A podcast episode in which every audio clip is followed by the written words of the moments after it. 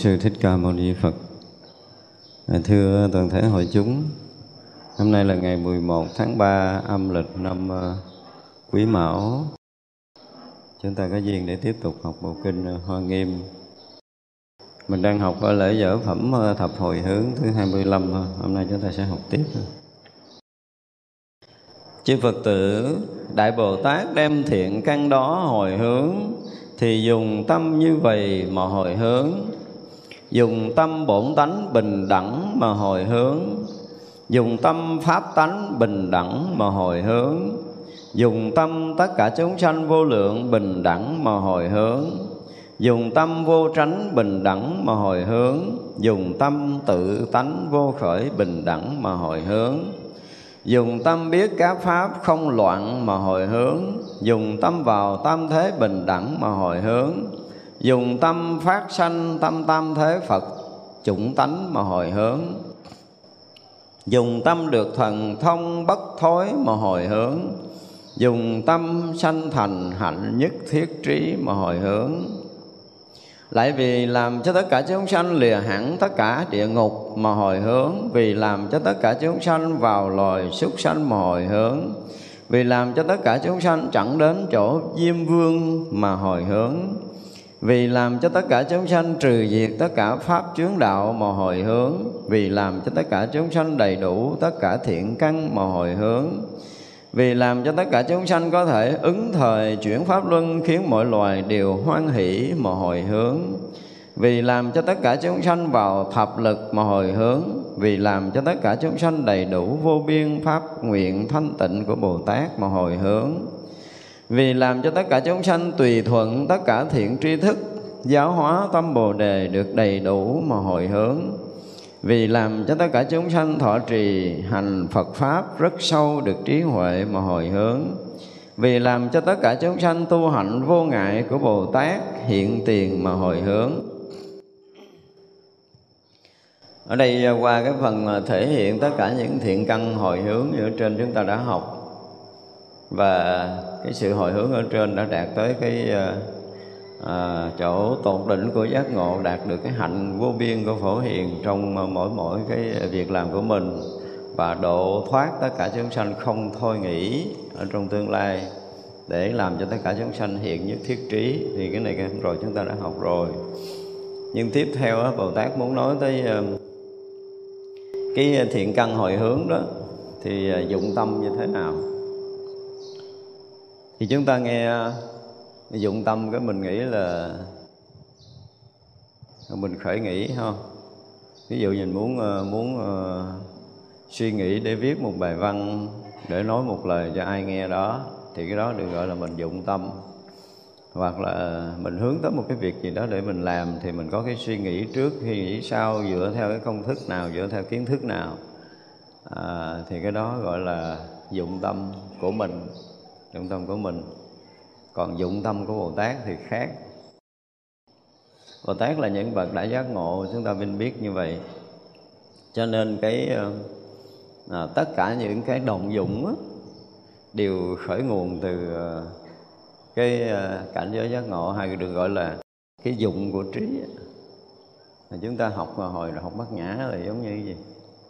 Thực ra câu này nó không hay nhưng mà chúng ta nghe có thể nhớ bát nhã vô tri vô sở bất tri.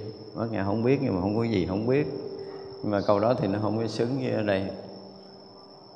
Nếu như ở trong cảnh giới bình đẳng mình tưởng tượng giống như là uh, cái cảnh giới giác ngộ của bồ tát là biển vậy đó. Là cái tâm dụng của bồ tát là sống. Sống cũng từ đâu? Từ nước. Do tác động của gió mà sóng nổi lên trên mặt biển. Thật ra sóng đó, nó cũng là gì?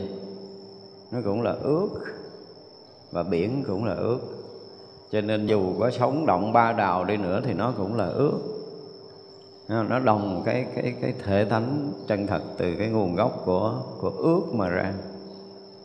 Thì cái cái dụng tâm của Bồ Tát, chúng ta cũng phải thấy như vậy. Dù nói cái này, nói cái kia, nói cái nọ như vậy này là cái diệu dụng của trí thì cái trí thứ nhất là gì?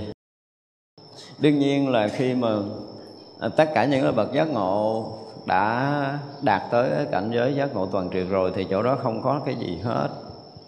Chuyện đầu tiên là không có gì hết và mãi mãi cũng không có cái gì ở đây, chứ không phải đầu tiên.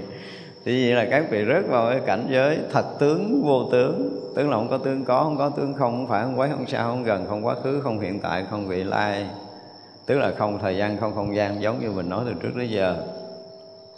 Nhưng mà nếu như cái cảnh giới đó mà nó không có gì thì ờ, không nói nó là cảnh giới giác ngộ được. Thật ra ở đây là à, nói cái cách dụng tâm của Bồ Tát mà thực sự đó là những cái mà đã có đầy đủ ở trong cảnh giới giác ngộ của Bồ Tát nhưng mà tùy theo cái nghiệp tập của chúng sanh các loài các cõi mà các vị hiện ra. Thì cái dụng tâm đó đứng ở cái mặt đầu tiên, tức là nếu mà nói bình đẳng thì đó là là bổn tánh bình đẳng chứ không nói là cảnh giới bình đẳng nữa.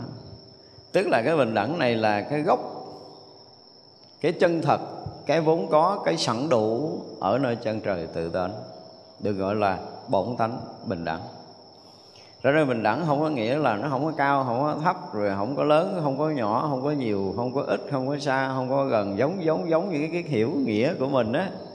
Thì đó là cái cái ức tưởng mà tương đối bình đẳng ở cái xã hội loài người của mình thôi. Trong cái hiểu biết cái kiến thức cái kiến thức đó là kiến thức của thế gian. Còn đây là bổn tánh bình đẳng. Ừ, cái từ người ta nói rất là rõ là bổn tánh bình đẳng tức là cái bản thể, cái bản gốc từ xưa đến giờ nó vốn dĩ bình đẳng. Và tại sao bồ tát phải dùng cái tâm này? Vì tất cả chúng sanh, tất cả các chư vị bồ tát cũng như chư phật khắp pháp giới mười phương đều bình đẳng như nhau, không có một chút sai khác nào. Nhưng cái giai đoạn còn là chúng sanh thì sao? Vì lầm lẫn cho rằng ngã chấp là riêng. Khiến cho chúng ta không có thấy được cái cảnh giới bình đẳng, thật sự, cái gốc bình đẳng thật sự. Thì tất cả Bồ Tát khi đã nhập vào cảnh giới giác ngộ toàn triệt thì các vị thấy được cái sự thật. Không phải là các vị nữa mà trong cái cảnh giới chân thật đó nó hiện tuyệt đối bình đẳng từ ngàn xưa cho tới bây giờ chưa từng thay đổi. Mặc dù là các vị đó đã từng đi trong sanh tử muôn vạn kiếp cho tới giờ phút đã trở lại cái nguồn cội của chính mình thì các ngài thấy rõ ràng là từ lúc mà các ngài khởi đi một vòng của sanh tử cho tới cái lúc mà đã chạm tới cái cảnh giới giác ngộ toàn triệt thì ờ, chưa từng thấy có cái gì sai khác. Tuyệt đối bình đẳng, tuyệt đối bình đẳng. Như vậy giờ mình à, mình hiểu về bình đẳng như vậy thì mình nói chưa trúng, nhưng mà thấy bình đẳng thì chắc chắn là mình không thể thấy được. Chưa từng thấy bổn gốc thì chúng ta chưa từng thấy cái tự tánh của mình. Và không từng một lần thấy tự tánh thì người đó không có hiểu về tự tánh. Hiểu về tự tánh thì có, nhưng mà chạm tới và nhập vào tan biến ở trong cảnh giới bình đẳng thì gần như chúng ta không có. Như vậy là không phải nó rỗng lặng, nó không có tướng, là nó bình đẳng. Chúng ta không có nói chuyện xà nùi như được nha. Rất là nhiều cái bài giảng của nhiều người nói là lúc mà à, cái tâm của mình nó không nghĩ thiện người cái tâm mình nó không nghĩ ác không không còn nghĩ hai bên và nó tuyệt đối nó nó nó lặng dứt rồi. Thì lúc đó là mình đẳng thì xin thưa là ăn mày. Mình đẳng cái kiểu đó là kiểu phàm phu. Còn mình đẳng của chư thánh là tuyệt đối không phải như vậy. Tức là khi chư thánh đã nhập trong cái bổn tánh bình đẳng này là ở trong cái cảnh giới chói ngời sáng lạng của tự tánh rồi đó đầu tiên là các vị rớt vào cảnh quang minh vô tận vô biên nữa đó và trong cái văn minh vô tận vô biên nó có đầy đủ tất cả cảnh giới của chư Phật, chư Đại Bồ Tát, chư vị Thánh Hiền và tất cả chúng sanh muôn loài khắp tất cả cõi nước ở mười phương cái đó nó sẽ hiện ra hết tất cả cả như vậy. Rồi là trong cảnh giới bình đẳng đó tất cả chúng sanh trong khắp pháp giới mười phương này lại hiện nguyên cái cõi Phật của chính mình. Bây giờ thì mình đang còn là phàm phu. Nhưng mà trong lúc đó, tất cả chư Phật đều thấy mình là một vị Phật đang hiện trước mặt Đức Phật, tuyệt đối bình đẳng như nhau. Giờ nói cái mình không tin tôi còn ngu thế mà thành phật cái gì? Đúng không? Rõ ràng là mình sẽ từ chối. Nhưng mà chư phật thấy bình đẳng như vậy thiệt. Thật ra là những cái giai đoạn chúng ta đi trong sanh tử này giai đoạn mà chúng ta tiến hóa từ cõi thấp lên cõi cao dần dần chúng ta vượt thoát cái lầm mê, chúng ta chứng thánh quả này, chứng thánh quả kia, chứng thánh quả nọ, trải qua tất cả những cảnh giới tu chứng của các vị thánh, cho tới cảnh giới chứng ngộ của đức phật. Thì đương nhiên là đức phật thấy mình bây giờ đang ở địa ngục và thấy kiếp kế ở địa ngục là lên tới ngạ quỷ, kiếp kế ngạ quỷ lên tới súc sanh, kiếp kế súc sanh lên tới loài người, kiếp kế loài người lên tới cõi trời. Ví dụ vậy, từng đoạn từng đoạn từng đoạn từng đoạn như vậy, đức phật không phải là không thấy. Nhưng đức phật thấy cái bình đẳng tuyệt đối của đức phật và tất cả chúng sanh đều là phật. Đó, cái đó mới là bổn gốc bình đẳng đó nhưng mà bây giờ mình còn lầm mê, đức phật có thương không? Nó không thương thì không đúng đúng không? Không có vị thánh nào không có tâm từ. Do đó cái lòng từ đã đặt định ở nơi chúng sanh một cách tuyệt đối là do cái trí tuệ và lòng từ hiện ra ở chỗ đó cho nên thấy chúng sanh này nó thành phật.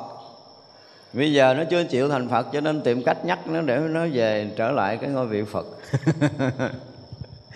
Thật ra là chư Phật mới bắt đầu giáo hóa, mới nhắc nhở mình thì như vậy là trong cái thấy trở về cái bổn thể, cái bổn tánh chân thật là tất cả mọi thứ, mọi điều, những cái hiện ra trong cái thấy toàn triệt đó đều là cõi giới Phật, đều là cảnh giới Phật, đều là chư Phật hiện hữu ở khắp mười phương pháp giới này.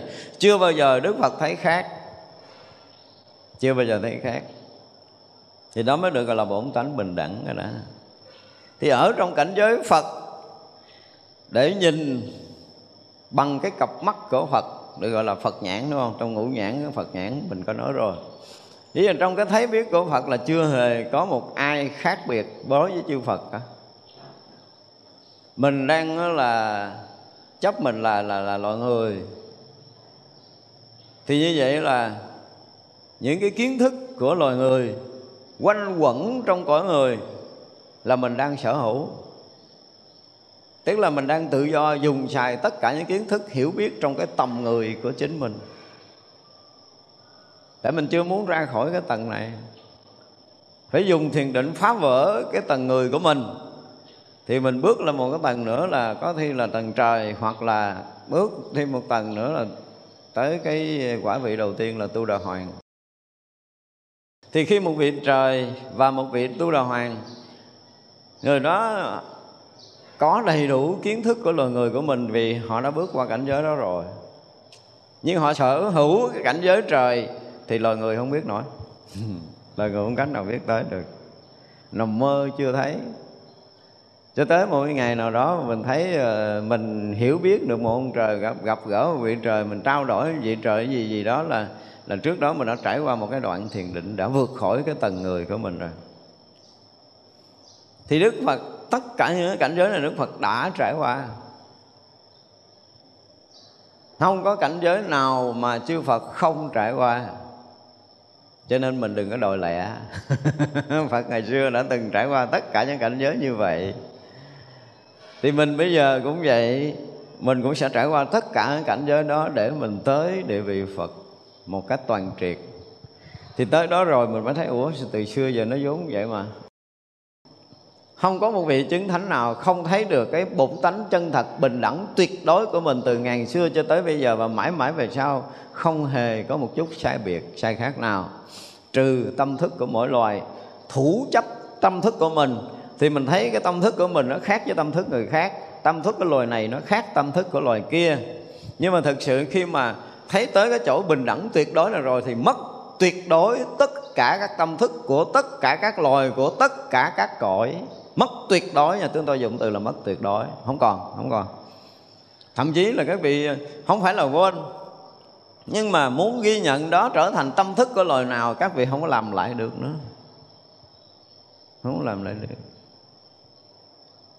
Giống như là một người nông dân nghèo, bỗng nhiên trúng mánh, trở thành giàu có và là luôn đi dự tiệc dự tùng với những cái người mà có đẳng cấp giàu có xã hội thì không thể mặc quần rách mặc quần tà lõn mặc áo thun ba lá để dự được. Họ không còn khái niệm đó nữa. Trải qua rồi nhưng mà bây giờ là cái địa vị khác cảnh giới khác không có quay trở lại cái cảnh giới cũ được. Chư Phật chư Đại Bồ Tát khi đã tới cảnh giới tuyệt đối bình đẳng này rồi các vị không có khái niệm khác được về cõi giới về cảnh giới của tất cả chúng sanh. Nhưng trong cảnh giới này là thấu tột tất cả cảnh giới và cõi giới, tất cả cõi giới, tâm thức của tất cả các loài, các cõi trong khắp pháp giới mười phương này, Đức Phật đều thấu suốt, không lầm lẫn. Đã chỉ là sự thấu suốt không lầm lẫn thôi. Đức Phật thấy rất là rõ, ví dụ như một ông thầy dạy học đây ha. Nhìn thấy em bé học ờ, lớp mẫu giáo nó đang học lớp mầm thì thấy kiến thức lớp mầm là cái gì? Lớp chọi là lớp là kiến thức gì? Lớp lá là kiến thức gì? Rồi thi lớp lá rồi đậu vô lớp 1 là kiến thức gì? Ví dụ vậy. Thì đức phật thấy rõ nguyên cái đoạn đường từ đó cho tới nó học nó tốt nghiệp tiến sĩ ra trường. Hiểu không? Tức là cái, cái cái trình độ cái kiến thức nào cái quy chuẩn nào để nó được học cái lớp nào thì uh, một vị thầy thấy rõ. Thì đức phật cũng vậy trải qua bao nhiêu tầng lớp đó đức phật thấy rõ cho nên cái việc mà tiến hóa trình tự từng đời, từng kiếp của mình ở trong vô lượng kiếp sanh tử này, chư Phật, chư Bồ Tát thấy rõ. Nhân nào dẫn tới quả nào thì các vị thấy rất rõ. Nhưng mà ở trong cảnh giới bình đẳng đó mà thấy. Và ở trong cảnh giới bình đẳng thấy thì không thấy có hai người mặc dù thấy vô lượng, vô biên, vô số chúng sanh muôn loài ở, vô số cõi nước ở khắp pháp giới mười phương này. Nhưng mà chưa bao giờ các vị ở hai niệm thấy. Một niệm còn không có, đừng nói là hai. Thì trong cái thấy biết bình đẳng đó, tất cả các pháp gì đều hiển lộ từ không tướng. Cho nên là cái pháp nào nó cũng hiển lộ, nó tự động hiển lộ, tự tự tự động hiển bài tự động hiển hiện. Chứ không phải là bồ tát hướng tâm tới chỗ này để thấy, hoặc là hướng tâm tới chỗ kia để thấy. Giống như giờ mình muốn thấy bên trái, mình quay bên trái, thấy bên phải, mình quay bên phải, đúng không? Chứ còn ờ, chư bồ tát, chư phật không có chuyện quay tới quay lui giống như mình. Trong một cái thấy là tuyệt đối tuyệt đối không có thừa sót bất kỳ một cái nơi chốn nào. Thì vốn tự tánh bình đẳng, sáng suốt nhiệm màu như thế mà hồi hướng tức là ở nơi căn bản đó mà hồi hướng. Nếu mà không ở nơi này hồi hướng thì chúng sanh không biết thành tựu cái gì. Do các vị đã tới tận cái cội nguồn và ở nơi cội nguồn mà hồi hướng thì đây mới là cái hồi hướng chân thật nhất của các vị bồ tát. Ở nơi bổn tánh bình đẳng mà hồi hướng. Thứ hai là dùng tâm pháp tánh bình đẳng mà hồi hướng. Cái bổn tánh là giống như là uh, thực sự nó có một cái sự phân biệt giữa là bổn tánh và pháp tánh. Như là mình và các pháp bên ngoài. Nếu mình hiểu vậy đó, mình hiểu là tôi tôi là gốc, tôi đang thấy, tôi đang nghe. Cái thấy, cái nghe được gọi là pháp. Còn cái nghe là tôi, tức là ngã và pháp. Thì ở đây nói tới cái chữ tự tánh, thì cũng dùng từ bổn tánh và từ pháp tánh nữa. Thì mình có cảm giác ở chỗ này nó là hai đúng không? Vì cái từ chữ của chúng sanh đang hiểu hai bên như vậy, cho nên các ngài dùng cái từ như vậy thôi. Chứ thực sự không có bổn tánh và không có pháp tánh khác. Đã tới bình đẳng rồi là không có bổn, không có pháp. Không có chia đôi như vậy đâu. Nhưng mà mình mình đọc ở đây mình hiểu là cái gốc, tức là bổn tánh là của mình, pháp tánh là những cái đang mình đang nhận biết. Nhưng mà thực sự trong cảnh giới giác ngộ không có cái biết và cái bị biết chúng ta nên nhớ điều này, không có chuyện này đâu à. Cho nên dùng cái từ này, không khéo người ta vẫn bị hiểu lầm. Cảnh giới chân thật bình đẳng nó không có bổn, không có ngã và ngã sở, không có bổn tánh và không có pháp tánh. Đương nhiên mình có thể lý giải về pháp tánh là những cái đang hiện hữu bên ngoài. Còn cái đang hay biết là bổn tánh. Và nếu như ai mà tới cái chỗ này thì cũng hay rồi đó nhưng mà cúng bữa cơm rồi mình đi chỗ khác học. Học tiếp là coi chừng chết. Tại vì ông này còn bổn tánh mà còn pháp tánh, ông còn hai. Tức là ông còn có hai viết và cái bị viết. Cái hay viết là bổn tánh, còn cái bị viết là pháp tánh. Mình không có định nghĩa cái pháp là cái gì hết. Mình đang nói cái bổn gốc là cái bổn thể. Cái bổn tánh của mình và pháp tánh là cái bên ngoài. Và còn bổn tánh và còn pháp tánh thì rõ ràng là ông còn hai và chưa phải đó là cảnh giới bình đẳng tuyệt đối, nên nhớ như vậy. Tất cả đều là bổn. Tất cả đều là gốc. Đó mới là người giác ngộ thiệt. Bây giờ cây cỏ lá hoa trời đất rồi trăng sao là cái đang bị mình thấy, cái đang bị mình biết. Mà mà tất cả những cái đang bị mình thấy, những cái đang bị mình biết có nghĩa là mình đang gì? Mình đang còn hai. khi mà mình hết cái hai rồi á, thì tất cả mọi cái đều là cái thấy, đều là cái biết. Nó được hiển lộ từ cái không tướng mà. Thì lúc đó nó không còn hai, nhưng mà mỗi mỗi đều được hiển lộ chói sáng rạng ngời, tuyệt đối bình đẳng. Thì trở về bổn gốc rồi, không có bổn tánh và pháp tánh nữa, nên nhớ điều này. Cho nên chúng ta đọc lại tất cả những cái sách thiền chưa có thoát ra hai cái này. Chứ chưa đọc quyển sách nào không biết là quý vị có đọc hay chưa thì chưa chưa biết nhưng mà tôi cũng muốn kiếm một quyển đọc để coi coi có cái ông nào nói thoát ra bổn. Bổn tánh với pháp tánh không thì tôi chưa có gặp. Cái này phải nói thật lòng chưa gặp. Mà trời đất ơi nó viết thiệt nó chất thiếu điều muốn ờ, nghiêng, nghiêng, nghiêng ngửa cái quả địa cầu này rồi. Cái vụ mà bổn tánh pháp tánh này nè tới kinh hoa nghiêm lơ mơ lị bị người ta lầm lẫn cái này tôi chấn chỉnh lại tức nghĩa là tôi muốn ờ, đính chính lại. Không phải kiến giải của quan nghiêm bị lầm mà người dịch có thể bị lầm. Cái gì đó thì tôi không biết trong cái từ chữ tôi không có nhìn được cái bản gốc tiếng hoạn thành ra là không có lý luận cái chỗ này. Nhưng tôi có thể đính chính là tới cảnh giới bình đẳng thì không có bổn tánh và pháp tánh nha. Ừ, thì rõ ràng như vậy đó. Trong cảnh giới kia là không có bổn tánh và pháp tánh. Cho nên nó pháp tánh bình đẳng cũng được và nói bổn tánh bình đẳng cũng được vì nó là từ chữ thôi, nhưng mà sự bình đẳng tuyệt đối là không có bổn tánh và không có pháp tánh. Không có tự và không có tha. Còn tự còn tha là cái như là vẫn còn hai thì cái hồi hướng nó không bao giờ tới. Như ở đây là ý các ngài muốn nói là ở cảnh giới chân thật đó nó có đầy đủ. Hiểu không? Có bổn tánh cũng có, cũng được. Nói nó là pháp tánh, được luôn rồi à, kế nữa là dùng tâm tất cả chúng sanh vô lượng bình đẳng được luôn. Mà thực sự lúc đó không có tâm chúng sanh và và tâm phật. Cho nên dùng vô lượng, vô số tâm chúng sanh có nghĩa là tất cả cái tâm chúng sanh lúc đó là tâm phật. Tại vì đã bình đẳng tuyệt đối. Hồi nãy là khi mà mới mới hòa nhập vô thì tất cả pháp giới đều hiện ra một lượt với tất cả những chúng sanh muôn loài của tất cả các cõi giới mười phương đều hiện ra một lượt ngay khi đó và một thoáng chúng sanh hiện ra. Đây mới là cái điều kỳ diệu là một thoáng hiện ra tất cả các loài các cõi cũng trong một sát na tâm đó thôi. Thì tất cả các loài các cõi đều hiện ra là cõi giới chư Phật, tất cả chúng sanh đều hiện ra là tất cả Phật. Nếu không tới chỗ này đừng nói là người giác ngộ. Mình chịu không nổi đúng không? Tới đây là tưởng không nổi rồi. Tới đây là hết chỗ để tưởng rồi. Nhưng mà không có tới đây tôi không có giác ngộ, cho nên là có bổn tánh rồi có pháp tánh. Hiểu chưa?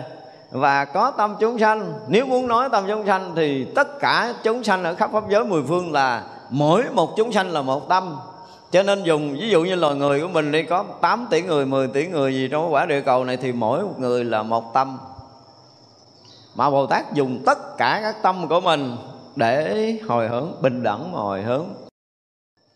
Nhưng mà tất cả các tâm thì không thể bình đẳng còn tất cả, tức là còn nhiều là còn ít là không bình đẳng. Cho nên chỗ đó nó không có nhiều, nó không có ít. Không có một và không có tất cả. Trong này không có tất cả là một, không có một là tất cả. Nó không có chuyện này. Không có chuyện này. Cho nên nếu mà mình nghe, mình vẫn còn có cái khái niệm là chỗ này còn nhiều chúng sanh, còn nhiều cõi, nhiều loài, nhiều tâm thức mà đạt tới bình đẳng, thì hơi bị khó tưởng. Tưởng nó là nhiều rồi. Đã thấy có nhiều chúng sanh thấy có tất cả có nghĩa là chúng ta còn đang thấy nhiều mà còn đang thấy nhiều, còn đang thấy ít. Có nghĩa là cái thấy chúng ta vẫn còn sai biệt, không thể đạt tới cảnh giới bình đẳng được. Nhưng mà ở nơi đó thì đúng là tất cả các loài, tất cả các cõi, tất cả chúng sanh và tất cả các tâm thức đều khác nhau hoàn toàn. Chúng ta loài người ở đây, chúng ta ngồi hai người, kế bên là không người nào giống người nào, miếng nào nữa thấy cái dáng dáng giống nhau thôi. Nhưng mà sâu nơi tâm thức một cái là khác biệt nhau rồi vì chúng ta chưa có chưa có đủ sức để làm tan biến cái riêng tư nhà chấp của chính mình. Cho nên nói là chúng ta bình đẳng là không thể bình đẳng được. Thực chất bình đẳng là cái gì thì bản thân của tất cả những người phàm phu như mình không đủ sức để biết. Phải nói ngon một câu như vậy. Mình còn phàm phu thì nói cái gì cho nó vui thôi, cho nó oai thôi, chứ bình đẳng là không có. Cho nên dùng mà tâm tất cả chúng sanh vô lượng bình đẳng mà hồi hướng thì chúng ta phải hiểu một chiều khác, chứ nếu mà chúng ta hiểu theo từ chữ là chúng ta chết. Ở như hồi đầu mình nói là khi dứt ra cảnh giới này, thì à, rõ ràng là tất cả chúng sanh hiện ra. Không cần chúng ta phải làm thêm cái gì nữa. Cảnh giới tuyệt đối này thì tất cả mọi cái đều hiển lộ nguyên như vậy hết trong khắp pháp giới mười phương này. Và nếu như chúng ta ở cái chúng ta hướng tâm, tức là cái dụng tâm chúng ta hướng về chúng sanh thì rõ ràng là có đầy đủ chúng sanh các loài các cõi. Nhưng mà cái tâm chúng ta ở nguyên cái vị trí chân thật của nó thì tất cả các loài các cõi đều là cõi giới của chư Phật. Thập phương thế giới thông đồng một cõi. Chúng ta nghe từ này quen rồi đó, đúng không? Đó, khi mà thập phương thế giới thông đồng thành một cõi giới giác ngộ của chư Phật, thì tất cả chúng sanh trong tất cả cõi giới đó đều là tất cả các vị Phật hiện ra cõi giới Phật của chính mình mênh mông khắp pháp giới mười phương. Ở mặt bình đẳng thì tất cả cõi giới, tất cả đức Phật đều rớt vào cảnh giới bình đẳng đó. Nhưng mà thực sự mỗi mỗi một đức Phật đều có một cõi giới riêng. Không có chung. Không có chung. Khẳng định là không có chung xưa nay rất là nhiều cái lý luận đó là khi đến bình đẳng rồi ở cùng cõi giới, tôi nói không, nhà ai nó ở. Vậy mới vui chứ. Và một cái điều vui thứ hai nữa là gì? Sau khi giác ngộ chứng thánh quả a la hán nhưng quý vị thấy cái điều này mới hay nữa nè. Thì mỗi một cái đời các vị đi giáo hóa các cõi á, ví dụ như một cái đời xuống đây đi thì vậy là trong cái số loài người của mình có một số người tu tập tốt. Thấy chưa? Và họ về cảnh giới cao hơn loài người. Tu tập tốt nữa, về cảnh giới nữa, tu tập tốt, về cảnh giới nữa, về cảnh giới nữa, về cảnh giới nữa. Tức là những cảnh giới, những cõi giới của những chúng sanh mà được vị bồ tát là giáo hóa từ cái quả vị a na hàm trở xuống. Tu đà hoàng tư đà hàm a na hàm trở xuống. Và một số các cõi trời tương ưng với cõi trời để thích đau lợi thiên gì gì đó. Hiểu chưa? Quý vị thấy một cái điều rất là tức cười là giống như bây giờ người dân Việt Nam mình đi khắp nơi trên thế giới, nước Mỹ, nước gì cũng có, châu Âu là châu Mỹ, châu Phi gì cũng có người dân Việt của mình, đúng không? Nhưng mà dù đi ở thế giới nào thì cũng lại gì? Cũng là người Việt, đúng không? Đó, cái vụ này mới vui nè. Thì như vậy là người nào mà tu theo cái dòng pháp của một cái vị nào đó đương nhiên là giác ngộ giải thoát không khác nhau, nhưng mỗi người lại có một cái cách giáo hóa, có một cái dòng pháp khác nhau, tuyệt đối khác nhau. Tôi tôi dùng từ là mỗi một Bồ Tát thấy vậy chứ có một cái gì đó tuyệt đối khác nhau. Thì những người đi theo ở dòng Pháp đó Sau khi bỏ thân mạng cõi này, Mà nếu tu tập tốt thì sẽ lên một cái cõi nào đó. Và cõi đó thì vị thầy tâm linh vẫn là cái vị này, Tiếp tục để giáo hóa. Gọi là vị thầy tâm linh của cái dòng Pháp đó, giáo hóa mình có khi thì đời này mình không có giác ngộ đâu, nhưng mình lên cõi nào hơn cõi người à? Hơn cõi người một bậc, sau khi chúng ta đã học, đã hiểu, đã tu tập. Và mình thấy rõ ràng là mình cũng ờ, muốn thoát khỏi cái loài người. Tâm thức của mình được dự vào một tầng, hai tầng nào đó ở thiền định, trí tuệ mình đã có một cái sự thấy biết nào khác hơn loài người rồi. Do đó mình ờ, bỏ cái thân này, cái tự nhiên mình ở một cõi giới nó cao hơn loài người. Những người thiền định cao hơn nữa thì ở cõi giới cao cao cao cao cao cao thì như vậy là đời thứ hai đời thứ ba đời thứ tư vị bồ tát này tiếp tục đi giáo hóa các loài các cõi. Thì trong số các loài các cõi đó là đã có những người cũ. Hiểu không? Đã có những người cũ mình giáo hóa ở cái ờ, ở cái loài người rồi. Bây giờ họ lên tới một cái tầng lưng lửng giữa người giữa trời. Thì vị này xuống cái cõi đó tiếp tục giáo hóa những người này. Hiểu chưa? và có khi là à, có những cái đời những cái đời mà những cái vị những cái chúng sanh đã được giáo hóa đó họ có cái duyên thân cận. Hiểu không? Cận duyên gọi là cái này gọi là, gọi là cận duyên nè. Thì vị bồ tát đó dứt phát đời đó tới cái cõi cận duyên đó. Thì những người ở cõi cao hơn ví dụ như bây giờ đời này vị bồ tát cận duyên với loài người.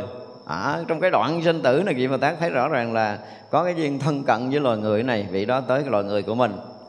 Thì các vị cõi kia ở cõi khác cao hơn, họ được quyền xuống cõi người. Họ được quyền, tức là họ đăng ký xuống để tiếp tục được học ở đây. Nhưng mà mấy người ở dưới lên nổi không? Xin thưa là không nổi đâu.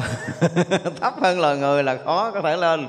Loài người thấy vậy ở một cái tầng tương đối rất là cao trong cái vô lượng, vô số kiếp sinh tử của chúng sanh từ cái thấp nhất đi tới cõi phật là cao nhất. Thì loài người ở một cái tầng cũng tương đối khá lắm rồi thành ra chúng sanh ở loài thấp hơn là muốn lên tới loài người là hơi bị khó à. khó lắm. Như vậy là họ muốn học pháp thì sao? Thì lúc đó cái vị đó sẽ dùng cái thần lực của mình. À, đang có mặt ở loài người của mình nhưng mà có thể giáo hóa cho họ nghe hoặc là họ tìm cách mở tâm cho cái chúng sanh ở cái cõi thấp đó đó. Trong cái thời pháp này họ nghe được. Nhớ chưa? Hoặc là những vị cao hơn, thậm chí có những vị cõi trời cao hơn mà đã từng theo học pháp của vị này rồi. Thì bây giờ đang nói ờ, nói chuyện cõi người này, mà một số các vị kia là muốn dự lớp học này, thì tâm vị bồ tát nó sẽ mở đi tất cả các cõi đó. Thì như vậy là đồng thời các vị này nói chuyện cõi này thì tất cả các cõi có duyên, tất cả những chúng sanh có duyên đều được hấp thu giáo pháp như nhau nhưng mà không phải như nhau đâu. Mỗi một tầng nó sẽ có một cái sở hữu kiến thức khác như tầng người mình mình sẽ hiểu cái kiểu khác. Thì tầng trời cũng nói kiểu đó nhưng mà kiến thức và cái sự giác ngộ ở một cái tầng khác loài người của mình được nhận hiểu ở cái tầng trời khác hơn để họ tiến hóa. Như vậy là mỗi một cái thời cái gọi là cái số lượng đồ chúng của người đó càng uh, gì? Càng được gieo những cái chúng sanh mới nè ha, những chúng sanh cũ là càng càng lúc càng đông hơn, càng lúc càng đông hơn, càng lúc càng đông hơn. Cho tới khi mà vị đó tới thời cuối để thành phật, thì là những chúng sanh đã được theo học, có khi sẽ tập trung lại cái cõi đó, tập trung lại một cõi nước đó, và cái cõi nước đó xứng đáng được diện kiến một đức phật ra đời trong cõi nước của chính mình thì tất cả những vị bồ tát những vị thanh văn, những vị à, là thánh này nọ kia, họ sẽ tập trung ở cái cõi đó nhiều. Và vì những người đủ phước được thấy Phật, được gặp Phật để được học pháp trực tiếp với Phật, thì người đó mới ra đời cùng một cõi nước của Đức Phật không phải dễ đâu. Không phải dễ. Tức là mình không có cái phước á. Phật tịch rồi mình mới sanh ra. Mặc dù là đời kế của đức phật, nhưng mà phật đi rồi mình mới sanh. Hoặc là mình sanh đời trước, ngay khi đức phật trước cái phút phật là thành đạo, mình đi mất rồi. Nó chưa có đủ phước, nó chỉ cần trước một chút, sau một chút là mình không gặp được phật ra đời. Và đương nhiên là những người mà có đủ cái duyên để gặp phật ra đời thì người đó đã từng theo học pháp của đức phật chúng ta nên nhớ điều đó, đã từng theo học cho tới khi mà đức phật thành phật này, các vị cũng là thánh a la hán là bồ tát. Cho nên chúng ta mới thấy rõ ràng là dưới ờ, đức phật là có rất là nhiều các vị bồ tát. Từ từ hiện thân ra bên ngoài cho tới các vị ẩn thân để theo học. Các vị cõi trời liên tục lui tới để học trong lúc đức phật vẫn còn ở cái cõi của mình. Thì vậy để thấy rằng là, đó, cho tới giờ phút này chúng ta đang ở trong dòng pháp của đức phật thích ca chúng ta phải nói rõ ràng như vậy là chúng ta đang ở trong dòng pháp của đức phật thích ca. Thì chúng ta vẫn đang tiến hóa từ từ khi chúng ta dụng pháp ở trong cái dòng pháp này để chúng ta tiến bộ. Thì có người là đức phật đã tới đây rồi nhưng mà chúng ta đã tới trễ rồi. Thì hy vọng rằng ha, hy vọng hy vọng là chúng ta à, dùng đúng pháp của đức phật thích ca để cái đời kế này. Mình sẽ lên một cái cõi nào cao cao hơn. cõi nào cao cao hơn. Và sau khi mà Đức Phật giáo hóa rồi thì chúng đệ tử của Đức Phật là những người thánh đã thành đạo trong cái cái dòng pháp Đức Phật rồi á. Thì các vị đi giáo hóa các loài, các cõi, thì tất cả chúng sanh đó cũng đi theo đi theo dòng pháp đó và cũng được sanh ở các cõi khác. Như là mỗi một cái vị bồ tát, khi mà các vị nhập trong cái cảnh giới đạo lý của mình đó mà khi quán sát chúng sanh đó thì trong cái thiền định đó các vị Bồ Tát thấy rất rõ là những người đã theo học mình ở đời nào, kiếp nào, học ở đâu, học cái gì, hiểu cái gì, hành cái gì và ở cõi nào. Hiểu không? Vị Bồ Tát mà không thấy điều này thì cũng không phải là Bồ Tát Cho nên là chúng sanh được hiện diện, được diện kiến hay là không được diện kiến Thì Bồ Tát cũng phải thấy. Và cái duyên người đó học với mình lần hai, lần ba, lần tư, lần năm Mà lần hai học cái cõi này. Ngày rồi lần ba học ở cõi kia, lần tư học ở cõi nọ Và đi cõi nào, đi kiếp nào. Và có những cái cõi được gọi là cái cõi riêng nữa. Những cõi riêng là những cõi mà nhiều người theo học dòng Pháp của các vị đó quá. Và trình độ tu chứng họ ngang nhau và họ có một cõi, và đó là cõi nước của vị Bồ Tát đó. Những vị Bồ Tát mà đi nhiều trong các cõi hả? Cái chúng dân họ đông lắm. Đông lắm. Có những cái cõi nước, nó hàng tỷ cái cổ người của mình. Mà như vậy thì là đời này vị Bồ Tát nó xuống cõi người, đang giáo hóa cõi người, nhưng mà họ có những cõi nước, chúng dân của vị Bồ Tát đó ở cõi khác còn đông gấp mấy tỷ lần cái loại người mình nữa. Đó là những cái vị đó đang tu tập ở cảnh giới thiền định khác loài người. Cho nên là có xuống đây hay là không có xuống đây thì cái sự câu thông kết nối để được học hỏi qua những cái bài giảng, những cái lúc thiền định gì gì đó. Cái sự giáo hóa để cho các vị ở cõi đó thăng tiến lên cõi mới, vân vân, thì tất cả những việc đó là bồ tát bận rộn. Không có rảnh đâu mà xuống giáo hóa cõi người như nhiều lần tôi nói là nếu mà một thời giảng có một trăm, hai trăm ngàn người, một vài triệu người thì vẫn là lỗ vốn. Không có đủ vốn ở đây. Để đấy rằng chúng ta hiểu là khi chúng ta đi giáo hóa đó, ở cõi của mình, đúng không? Một vị giảng sư mà đi giảng chỗ này, giảng chỗ kia, giảng chỗ nọ thì nhiều phật tử biết tới rồi trong nước thôi. Cũng như nước ngoài thì phật tử của thầy đó đông trong cái cõi đời này cũng giống vậy đó nhưng mà ở cõi kia là cõi cái nước khác à nha. Ví dụ như bây giờ mình đi giảng từ đây cái mình qua mỹ mình giảng thì à, phật tử bên mỹ phật tử lưu trú ở mỹ phải không? Qua châu âu phật tử lưu trú ở châu âu. Thì vậy là một ông thầy mà phật tử khắp nơi như vậy đó thì cũng gọi là đông. Nhưng mà đông nó chỉ so với cõi người mình thôi. Qua cõi khác không có bao nhiêu. Nếu mà vị đó mà thành à, gọi là chứng quả a la hán mà lâu á càng lâu chừng nào á thì ờ, chúng sanh ở các cõi nước càng nhiều chừng đó. Có khi đó là những chúng sanh tương tầm về một số cõi trời, thì ở chung cái cõi trời với các vị trời khác. Nhưng tới cái lúc mà cái ờ, cái vị bồ tát này giáo hóa, thì tất cả những chúng sanh đó đều có thể được nghe. Mặc dù là nói chúng sanh trời đế thích nhưng mà một số người thôi. Tại một số các vị cõi trời đế thích nó cũng có duyên với các vị bồ tát khác và họ được nghe dòng pháp khác. Như vậy là không phải hết chúng dân cõi trời đều hướng về nghe một vị đâu, trừ phật. Khi mà vua trời đế thích được thỉnh phật thuyết pháp á, thì tất cả chúng dân của cõi trời đế thích, và tất cả chúng dân của khắp cung các cõi trời được về cõi trời để thích, để được nghe dự hội. Giống như chúng ta có đọc học một cái phẩm đầu đó rồi đó đó, thì nó giống giống như vậy á. Vua trời thỉnh thì khác à.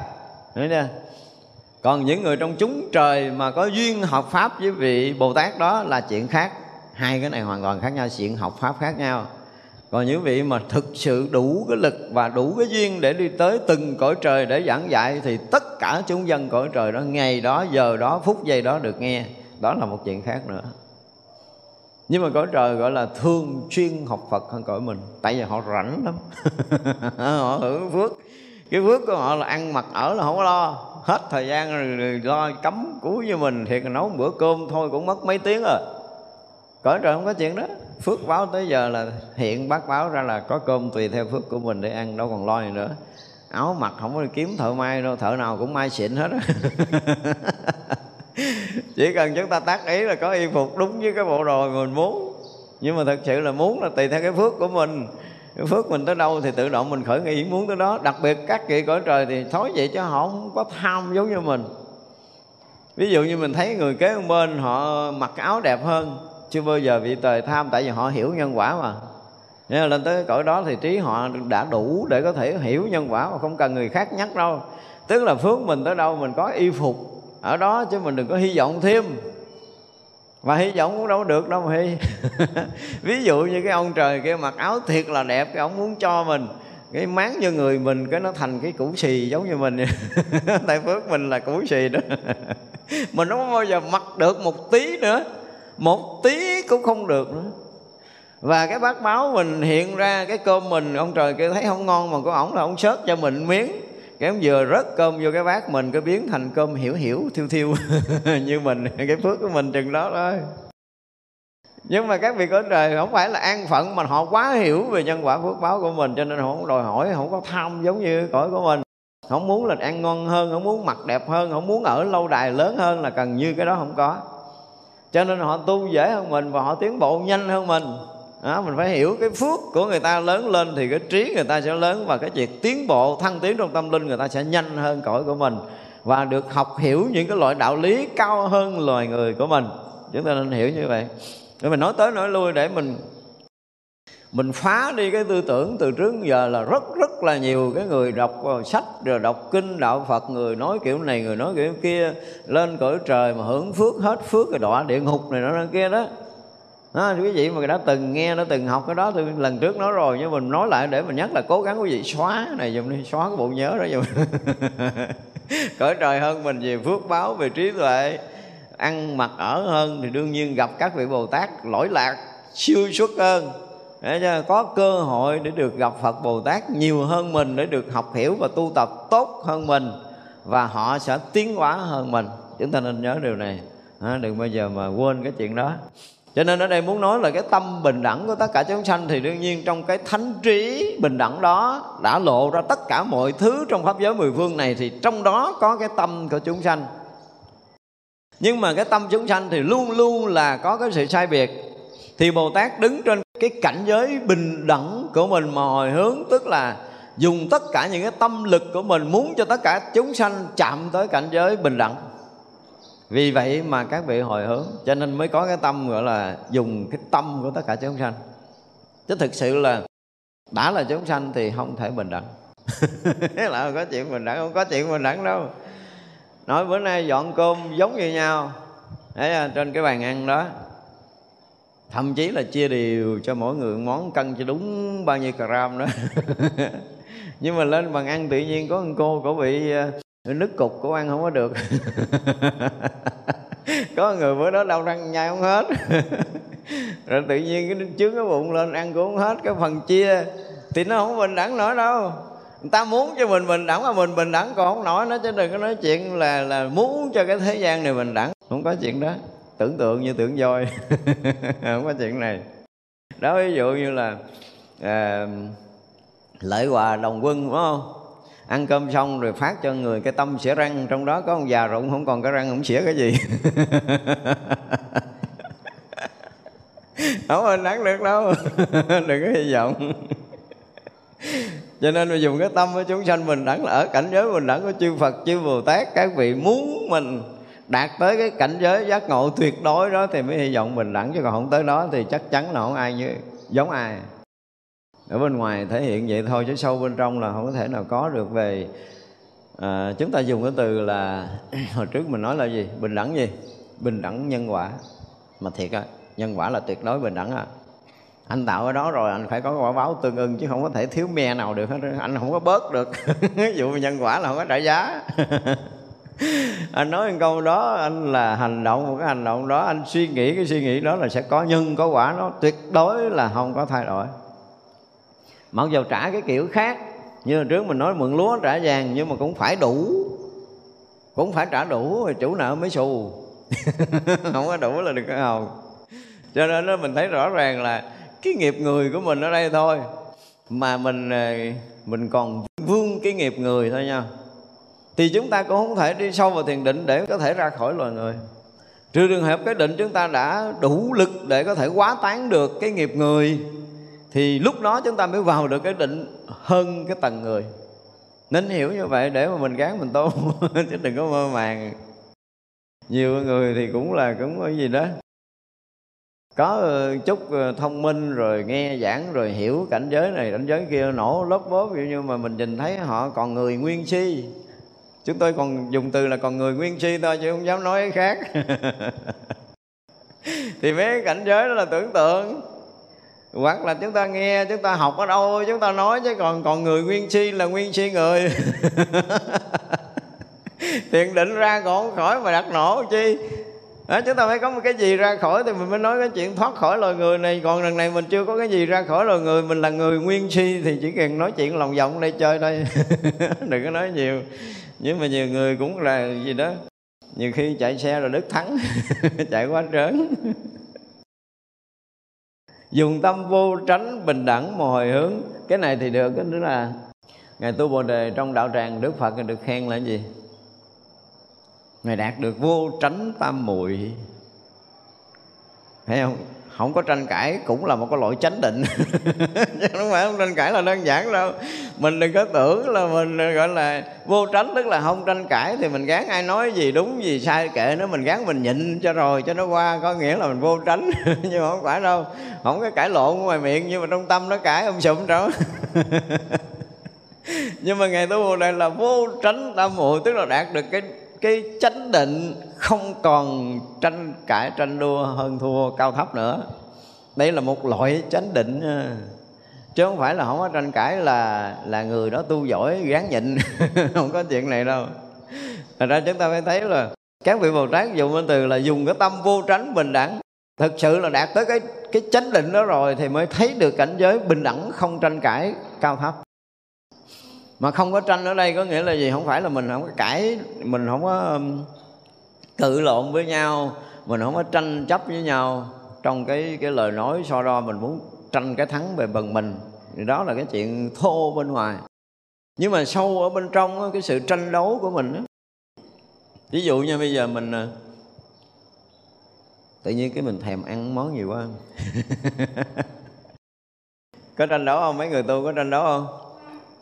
Lỡ như có ông thầy nào thèm tô phở bò rồi bữa nay đi ra không được, có tranh đấu không? Mình cũng phải đấu dữ lắm mà mới đơn giản đâu, mới ngồi yên trong chùa chứ tôi cũng lén lén đi à. Bảo đảm luôn á, không có tranh đấu là chúng ta bị thua.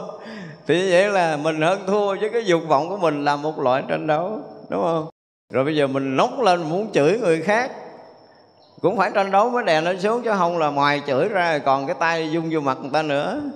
Nếu mình không tranh đấu thành ra khi mà chúng ta dụng tâm á thì là một sự tranh đấu. Để mình có thể uh, mà vượt qua được một cái dục nghiệp là một sự tranh đấu lớn không phải dễ đâu. Nhưng mà khi chúng ta đạt được cái gì? Cái vô tánh trăm muội như ngài tu bồ đề là hết tranh đấu à tại vì đâu có dục khởi nữa đâu. Hết dục khởi mới đạt được định. Mà đạt được chánh định thì dục là gần như không còn. Hết dục thì mới đạt được định. Và còn dục thì còn tranh đấu cho nên mà nếu như một chúng sanh nào mà mà chưa đạt được chánh định á, mà nói là tôi đã hết dục rồi hoặc là nơi tâm tôi không còn tranh đấu hơn thua so đo phân biệt cao thấp gì gì đó là mình đang nổ. Chứ đừng có nói, tôi tu lâu lắm rồi thiện thầy, bây giờ lòng tôi nó lạnh như là băng vậy đó, ai không có làm gì tôi cũng không cự cãi, không nói năng gì hết. Trên thưa không có đâu, tôi hỏi đạt được cái định gì thì nói đó đi. Đã tới cái định gì thì mới dứt trừ cái sự tranh đấu. Ở sâu ở nơi tâm mình. Ngay cả những lúc mà chúng ta chuẩn bị nhập trong định là một sự tranh đấu tức là đạt được cái sơ thiền là lìa thoát tài sắc danh thực thì lìa thoát sắc thinh hương vị xúc pháp đúng không? Thì những cái cù cặn cuối cùng của sắc của thanh của hương của vị của xúc của pháp á mà mình không vượt qua không tranh đấu để vượt qua thì mình không có đạt tới sơ thiền. Cho nên mình thấy một cái sự lắng động của tài sắc danh thực thì là thô. À, đó là coi như nó lắng dịu thôi cho tới nó dứt hẳn cái niệm cuối cùng của tài sắc danh thực thì. Quý vị thấy sơ thiền nó kinh khủng lắm mình nói thì nói nghe nó dễ lắm nó dễ nhọc nó dễ vô lắm nhưng mà xin lỗi à không có đâu. Mình phải thấy rõ cái um, ví dụ như cái tham tiền của mình đi. Từ cái thô cho tới cái tế và khi đi sâu vào thiền định đó, chúng ta thấy nó chấm dứt ở trong lúc thiền định đó cái niệm cuối cùng tham luyến tiền tài chấm dứt ở nơi tâm.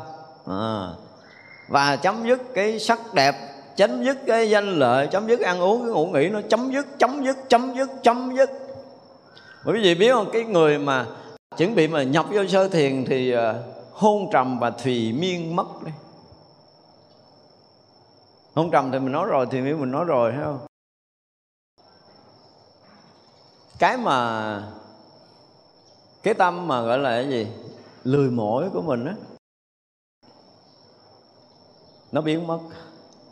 Một cái sự tinh tấn lạ thường xảy ra nơi tâm là không bao giờ có ý niệm lười mỏi và lui sụp nữa. Cái, cái hôn trầm của mình á.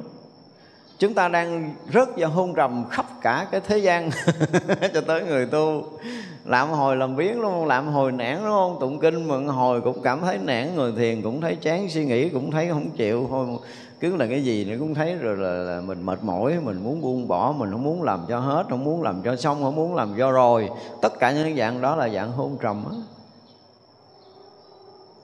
Nhưng đừng nói hôn trầm là ngủ gật cũng phải thùy miên mới ngủ hôn trầm là chưa có ngủ. Hôn trầm là một cái một trạng thái tâm không còn hưng phấn nữa là chúng ta đã rớt vào hôn trầm.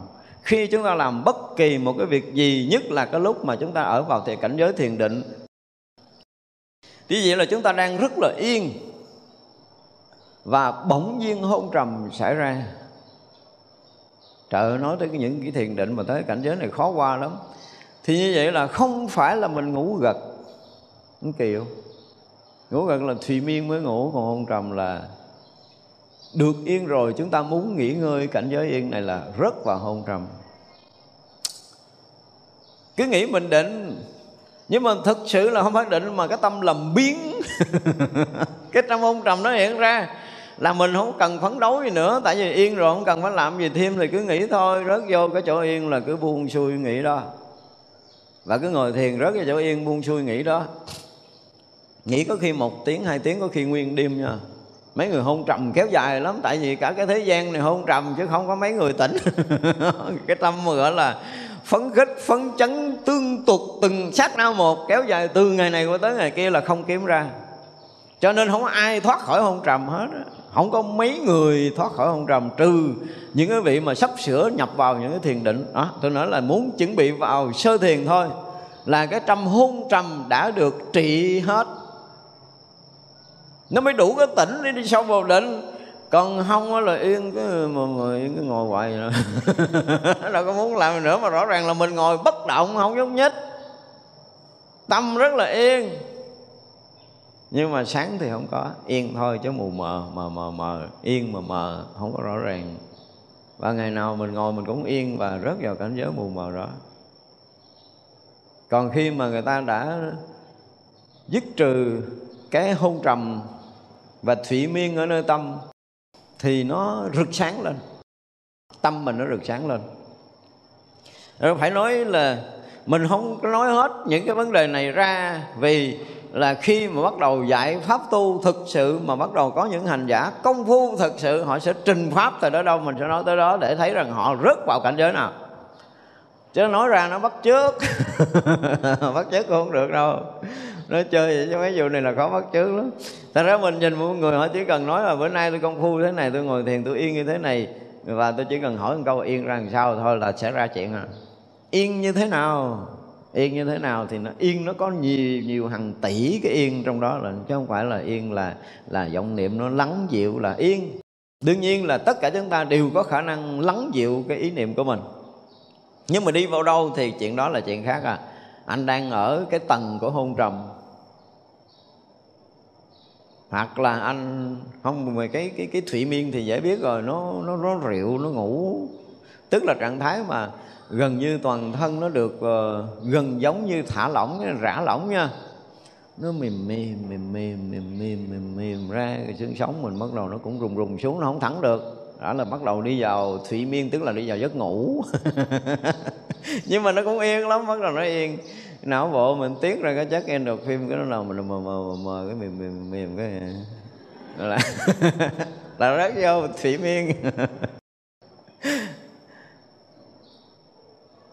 Thật ra là cái người mà ngồi thiền á, và có một người chuyên môn kiểm thiền á, thì người ta chỉ cần đi ngang mình, ta nghe mình thở thôi, hoặc là chỉ cần nhìn cột sống mình, nhìn cái vai của mình, là người ta biết mình đang ở tầng nào thấy không tiến bộ cho mình ngủ luôn. Khỏi nhúc nhích. Cho nên đó là nếu mà à, dùng cái tâm vô tránh thực sự á, để chúng ta thấy rằng chúng ta phấn đấu để vượt qua hôn trầm của công phu thôi đã là một việc cực kỳ khó khăn của một hành giả không có dễ đâu niệm phật hồi cũng yên trì chú hồi cũng yên ờ, và ngồi thiền hồi cũng yên. Nhưng mà yên là yên cái gì? À, mà phải hỏi là yên cái gì? Yên cái gì thì mỗi người có một kiểu yên. Nhưng mà gần như các kiểu yên đều là cái yên của hôn trầm. Nhưng mà cái yên để vượt qua hôn trầm là một cái tầng tâm khác hoàn toàn. Và anh phải nói được cái tâm đó. Thế vậy là chuẩn bị chấm dứt của mỗi cái tiền tài sắc đẹp, danh vọng, ngủ nghỉ và ăn uống. Trong năm dục này, cái niệm cuối cùng để chấm dứt nó mình phải thấy và mình biết rất là rõ là mình đã vượt qua nó. Trong cái lúc mà chuẩn bị nhập định đó nha, tôi không nói chuyện bên ngoài nha, đây là cái chuyện của công phu. Rồi bây giờ mình vẫn còn thấy sắc, thấy thanh, thấy hương, thấy vị, thấy xúc và chúng ta vẫn còn thấy pháp. Thì khi mà chấm dứt những cái sự dướng mắt của sắc, thanh, hương, vị, xúc, pháp, chuẩn bị để nhập vào sơ thiền là một cảnh giới gì? Nói chuyện sơ thiền hả? Nói 8 ngày chưa hết. Đừng có nói chuyện chơi. Nghe thì trong kinh diễn tả sơ thiền, ly sanh hỷ lạc là một cái gì đó lìa thoát những cái dướng mắt sanh tử, sanh cái vui của cái cảnh giới thiền định thì nó kia, nói chơi cho vui thôi. Thực tế đi vào đó là cái gì? Là phải nói cho rõ. Thực tế lúc đó là thân như thế nào, tâm như thế nào, hơi thở như thế nào, chấm dứt và đoạn tận cái gì? Và cái gì không chấm dứt, cái gì không đoạn tận? Đó là phải thấy từng bước từng bước từng bước từng bước để cho để nhập vô sơ thiền. Chứ không phải như đây, trước có người nổ, tôi đã vượt qua phi tưởng, phi phi tưởng sư thiên luôn rồi. Rồi tôi hỏi câu sơ thiền không biết thì tôi giận tôi quá trời luôn. Không phải như vậy đâu. Trời ơi, thiền định nó rõ ràng lắm. Thật ra là có những cái pháp tu thiền của một số nước, họ cũng có dạy, khi mình quán thân rồi sanh tuệ thì cái tuệ đó là tuệ gì, nó thấy cái gì? Nhưng mà những cái pháp sanh tệ đó nó nói chung là cũng có nhiều cái để chúng ta bàn. Không có mình không có đủ thời gian để phân tích từng cái nhưng mà khi đụng những người mà đã đi vào những cái công phu đó và nếu mà họ lệch lạc mà có duyên gặp mình đó, thì mình giúp được bằng cách là mình tháo gỡ bằng cái thấy của mình về cái nhận định cái công phu của họ đang có vị trí của họ đang nhập. Nhưng mình có thể đánh họ ra bằng cách gì đó là cái quyền của mình nhưng mà sẽ ra, nếu mà có duyên là mình thấy lệch là mình có thể đẩy họ ra được. Tại vì cái tâm của họ nó, có nhiều khi vô đó 5 năm 3 năm, lâu quá thì hơi khó phá. Nhưng mà một, hai năm trở lại thì rất là dễ phá. Nó là những cái mới, những cái huân tập nghiệp mới. Nhưng mà có khi họ rớt vô hôn trầm mấy năm. Họ không hay. Cứ đứng đó, cứ vô định. mắt lờ lờ đẳng đẳng, cái vô định. Mắt lờ đờ là bắt đầu hôn trầm rồi. Cái người mà nhập định mắt không có đờ đâu à.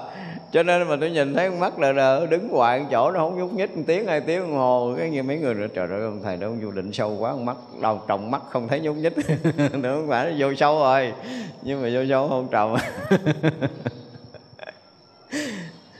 Ra đạt tới cái mức độ vô tránh, tức là đó chúng ta sẽ không còn cái đó để tranh đấu nữa.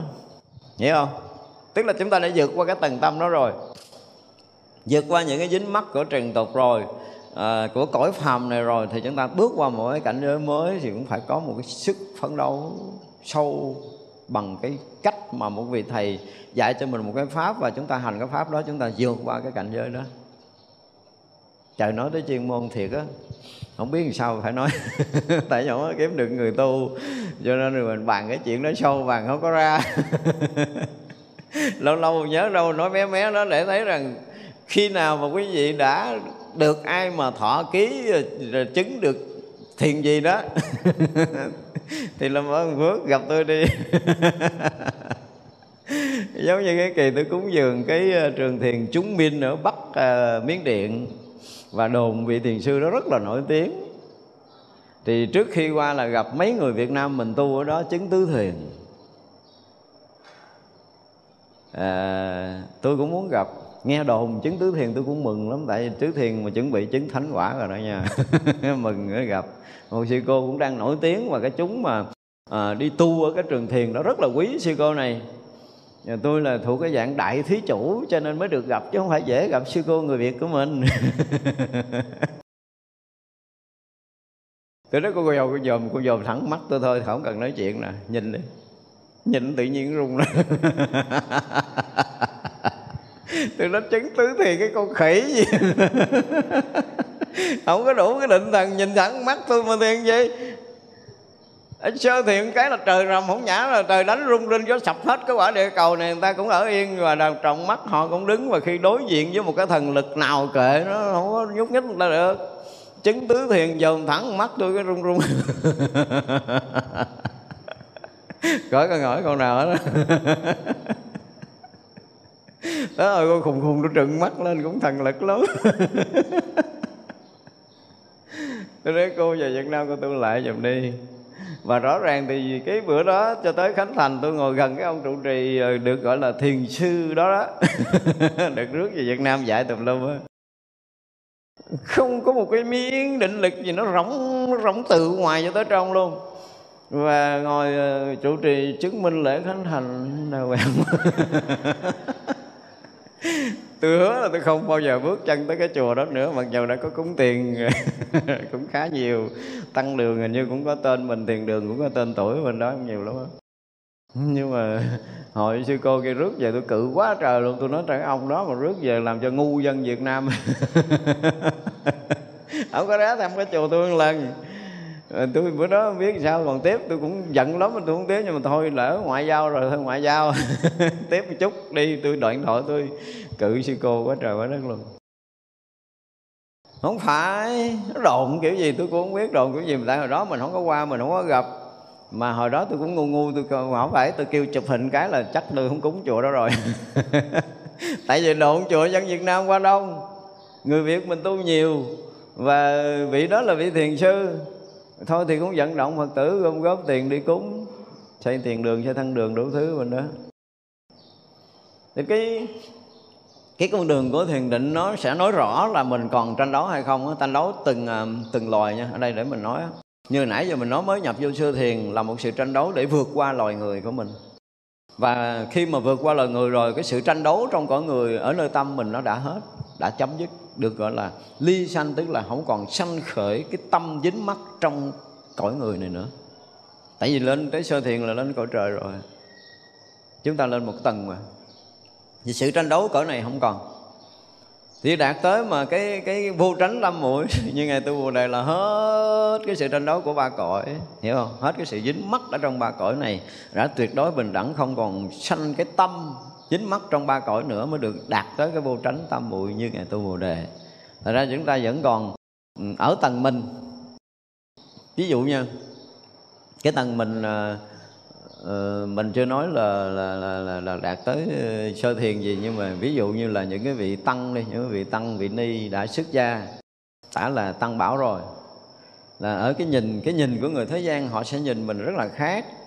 Có những người hiểu biết thì họ sẽ trân trọng mình nhưng có những người không hiểu biết, họ sẽ không trân trọng mình.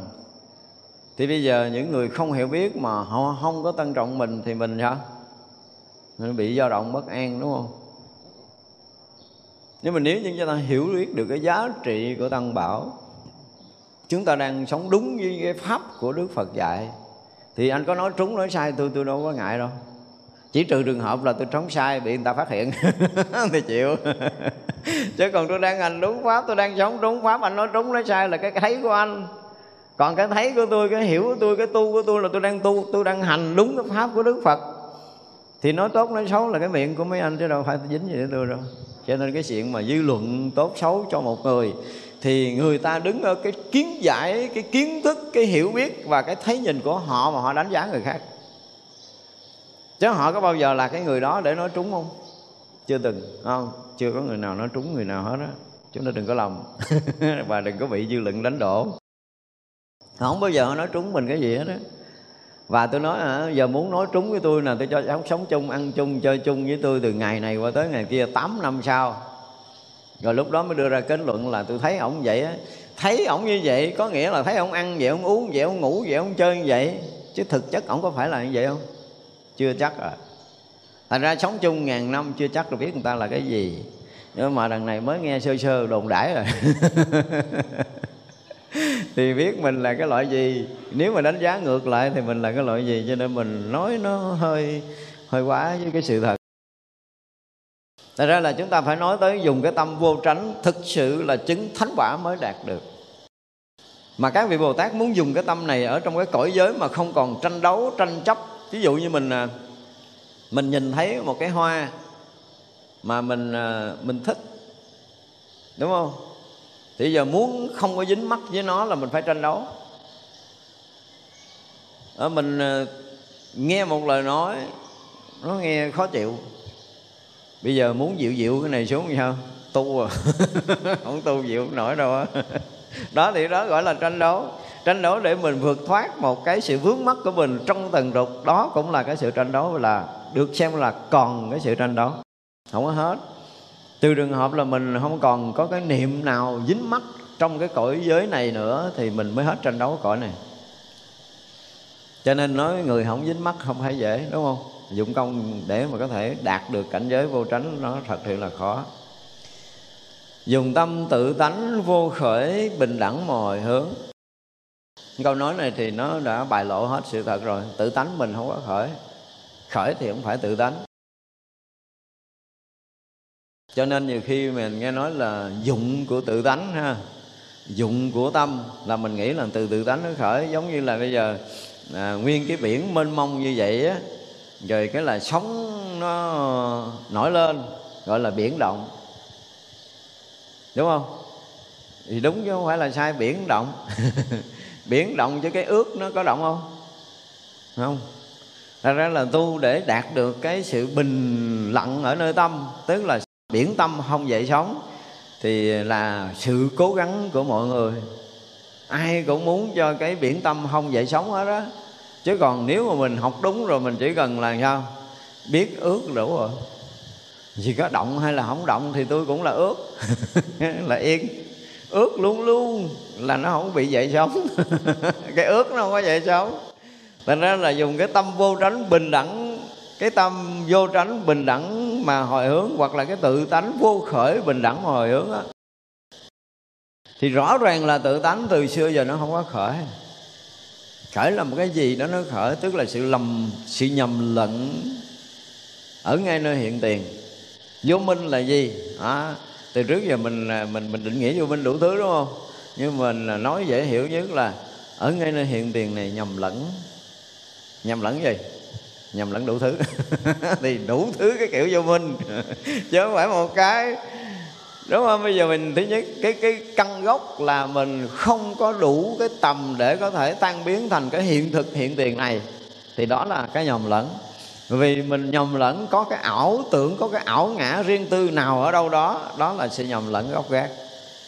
Rồi nó sanh ra đủ thứ nhầm lẫn khác. Thật ra cái định nghĩa vô minh không phải là sự ngu si mờ tối gì hết trơn. Ở đâu ghê gớm nó không có Không có cái chuyện quá khứ vị lai gì đâu. Ở ngay nơi hiện tiền này mà nhầm lẫn được gọi là vô minh. Đó, mình học vô minh, học ngang đó đi, đừng học xa.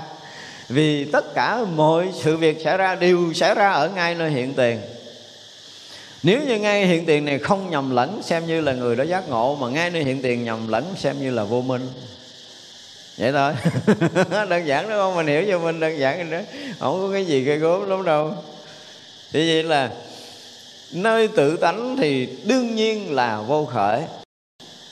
Nơi bổn tánh vô khởi, nơi pháp tánh cũng vô khởi và nơi tâm của chúng sanh cũng vô khởi. Nhưng mà có cái thức phân biệt sinh khởi. Không có cái gì khởi, chỉ có cái thức phân biệt nó khởi thôi à vì vậy là do cái thức chấp sai lầm, do sự sai lầm chấp trước cho nên sanh khởi. Còn không có sự sai lầm, không có sự mê mờ ngay cái khoảnh khắc hiện tiền này thì người đó không có gì để khởi. Thành ra cái khởi là gì? Là cái lầm, là cái ảo. Cái khởi không có thiệt, cái thiệt không có khởi. Cho nên đường dụng là tự tánh, tức là cái vốn có, cái sẵn đủ của mình cái đó nó không có khởi. Nhưng mà cái khởi là cái ảo cái lầm không có lầm không có ảo là không sinh khởi cái gì hết đó. Đã nói ghê gớm nhưng mà tu dễ không? Thì vậy là chư Bồ Tát đứng ở cái cảnh giới vô khởi tựa tự tánh. Ha, tự tánh vô khởi bình đẳng mồi hướng. Bây giờ trở lại nè cái không có khởi niệm có bình đẳng không? Tôi thiệt là buồn khi mà hồi đó mình ờ, mình học đạo mình rất là thích chỗ này. Thích giai đoạn lâu lắm à, như một cái lúc nào đó nếu mình ngồi mà tâm mình không nghĩ chuyện này tâm mình nó không nghĩ chuyện kia và thực sự nơi tâm không còn khởi niệm nào nữa thì lúc đó mình đã ở trong tự tánh nghe thích. Rồi ra kiếm gốc cây ngồi thả lỏng giữa giữa để cho mình đừng nghĩ gì mà sao tánh mình vẫn không thấy. Sau này tới năm mà như năm 93 khi mà à, tôi đọc cái quyển giải thoát tri kiến của Krishnamurti thì à, Krishnamurti định nghĩa thiền là khoảng giữa có hai tư tưởng. Mà thật sự lúc đó là mình biết nhiều rồi thì mình mới tuyên bố là cái cái sai. Ổng thì rất là giỏi, nhưng mà chính cái không biết là bản dịch hay là nếu mà thực sự tư tưởng rất là Krishnamurti ở tầng đó thì ổng còn xa đối với thiền lắm. Không thể nào được. Và trong một số tài liệu khác tôi đọc về ổng thì những cái lúc mà xảy ra những cơn đau đầu dữ dội thì lúc đó ổng lại rớt vào thiền tôi nói, ủa, thiền nó dính với cơ thể kiểu đó thì chắc có lẽ cũng phải xét lại những tư tưởng. Còn cũng một thời làm loạn giới trí thức và tới giờ phút này một số người nghiên cứu thiền học vẫn còn thần tượng. Nhưng mà ai thần tượng cứ thấy hết những cái tư tưởng đó, gặp tôi tôi nói chuyện cho nghe. Tới đâu mà không tới đâu, tôi khẳng định rõ ràng đàng hoàng. Tới chỗ nào và không tới chỗ nào à, của Krishnamurti của Osho là hai nhân vật mà gần như là thế giới đang phải nói là đang rất là ngưỡng mộ. Thì tôi cũng phải đọc tại vì những người quá nổi tiếng là buộc mình phải coi coi ổng nổi tiếng kiểu gì. Thì rõ ràng là tri thức tuyệt vời. Nếu mà nói về tri thức thì gần như là tuyệt vời. Đủ để có thể đập phá cho con người ta thấy được cái sự thật. Thế gian này nó không là thật cần phải rũ bỏ cần phải ờ, dứt sạch gì gì đó thì đó là những cái lối cách tuyệt vời. Nhưng mà cảnh giới vô tánh bình đẳng, vô khởi này là một cảnh giới khác. Khác, tuyệt đối khác với những cái lối lý luận đó. Và những cái lối lý luận của thiền học của chúng ta, từ xưa giờ mà chúng ta đã từng học thì vẫn không có chạm tới cảnh giới tự tánh vô khởi này. Đều là chuyện khác. Không có cái chuyện không nghĩ đây, không nghĩ kia, không nghĩ trước, không nghĩ sau, không nghĩ trong, không nghĩ ngoài, không nghĩ quá khứ, không nghĩ hiện tại, không nghĩ vị lai. Đó là cảnh giới thiền sinh thưa, không phải đó là cái nghỉ ngơi của tâm thức. Đó, nói cái từ nghe ngon, nghe gọn, nghe dễ hiểu nhất là cảnh giới nghỉ ngơi của tâm thức. Khi tâm thức không có hoạt động thì nó yên. Rồi khi mà nó cà chớn thì nó khởi. Cho nên cái cảnh mà không còn ý niệm nào thì đó không phải là cảnh giới vô tánh, vô khởi. Tự tánh vô khởi không phải. Tự tánh vô khởi là một cảnh giới tuyệt đối khác hoàn toàn dù anh có nhảy múa, anh có la làng đi nữa, thì tự tánh vẫn là cái vô khởi. Tuyệt đối bình đẳng, hiện tiền. Dù hiện tiền này mình có múa mai mình có nhảy, mình có la, mình có hát mình có khóc, mình có cười đi nữa, thì cái tự tánh vô khởi vẫn là hiện tiền vô khởi. Không có bị động bởi ba cái chuyện lăng tăng của tâm thức. Ba cái chuyện lăng tăng của tâm thức, mình tưởng tượng như là bây giờ à, giữa ờ à, gì giữa trời nắng này nè cái mình bỏ một viên kim cương ra cái nó chiếu chiếu chiếu chiếu chiếu chiếu, chiếu, chiếu. mọi người mê cái màu sắc đó chứ không có mê cái viên kim cương tại vì cái chiếu nó đẹp hơn cái viên kim cương gốc ví dụ nữa mình lấy cái mình che mình lấy tay mình hốt rồi mình làm gì ở cái cái chiếu chiếu chiếu chiếu đó không có dính gì với cái viên kim cương đó. bản tánh viên kim cương là nó không có mấy cái đó nhưng mà anh gọi đèn anh có ánh sáng này nọ kia thì nó chiếu cho anh mê chơi vậy thôi nhưng mà anh mê cái ảo sắc được phát ra từ cái gốc kìa bản thân viên kim cương nó không có cái đó. Nhưng mà dùng đèn gì đó thì nó sẽ chiếu. Thì cái bản tánh vô khởi của mình nó vốn dĩ là không có bị tác động bởi duyên ngoài. Hiểu chưa? Không, không có bị tác động này. Chứ đừng nói là tại duyên này cho nên cái tâm thức nó khởi. Xin thưa cái tâm thức nó bị duyên làm nó động cho nó nó khởi. Cái duyên hiện tại duyên quá khứ nó tác động làm cho tâm thức nó khởi, thì tâm thức không phải là bổn tánh. Cho nên cái sinh khởi là sinh khởi ở nơi tâm thức, chứ không phải sinh khởi ở nơi bổn tánh. Bổn tánh vốn dĩ là vô khởi. Thì các vị bồ tát thấy rất rõ cỡ cái vô khởi này, mà các vị hồi hướng chứ không có nói là ở nơi cái tâm động hoặc là không động. Mà thiền là cứ nói cái động hoặc là không động đã nói tu thiền làm sao đừng có bị động tâm, đừng có sinh khởi tâm, đừng có động niệm rồi là nhập trong cái định rồi được nhập trong cái chỗ yên lặng rồi. Không có quá khứ, không có hiện tại không có vị lai gì đó. Đó gọi là thiền sinh thưa không phải mấy cái chuyện này. Thiền thực của đức phật dạy, không phải nói gì đó đó đức phật đang nói là tức là những cái cảnh giới nãy giờ từ bổn tánh bình đẳng, pháp tánh bình đẳng, rồi là tâm tất cả chúng sanh bình đẳng, rồi tâm vô tránh cho tới cái tâm tự tánh vô khởi này đều là những cái gì? Đều là những cái đã có ở trong cái chân trời tự tánh của tất cả chúng sanh. Tức là mình dùng từ giống như những cái chức năng ở trong tự tánh này, dùng từ theo cái kiểu dễ hiểu rồi đó. Ở trong tự tánh có đủ những cái điều này. Cho nên trong một trong những cái điều này mà mình chạm tới thì mình biết là mình đã đã nhập trong tự tánh. Còn nếu mình chưa có chạm trong những cái điều này thì mình biết là cái tâm mình nó vẫn còn lẫn dẫn ở đâu bên ngoài chúng ta còn đùa cợt đến những cái ảo ảnh bên ngoài chứ chưa có chạm tới cái sự thật. Dùng tâm biết tất cả các pháp không loạn mồi hướng. Đó, nãy là bổn tánh à, các pháp bình đẳng. Bây giờ biết các pháp không loạn là biết sao? Thật ra không có gì loạn loạn là tại tâm mình. Tâm mình không loạn là mọi thứ nó bình yên. Thì ra cái thế gian có một câu là tâm bình, thế giới bình. Thì nó cũng không phải là sai của mọi người có, phải nói là có tầm nhìn.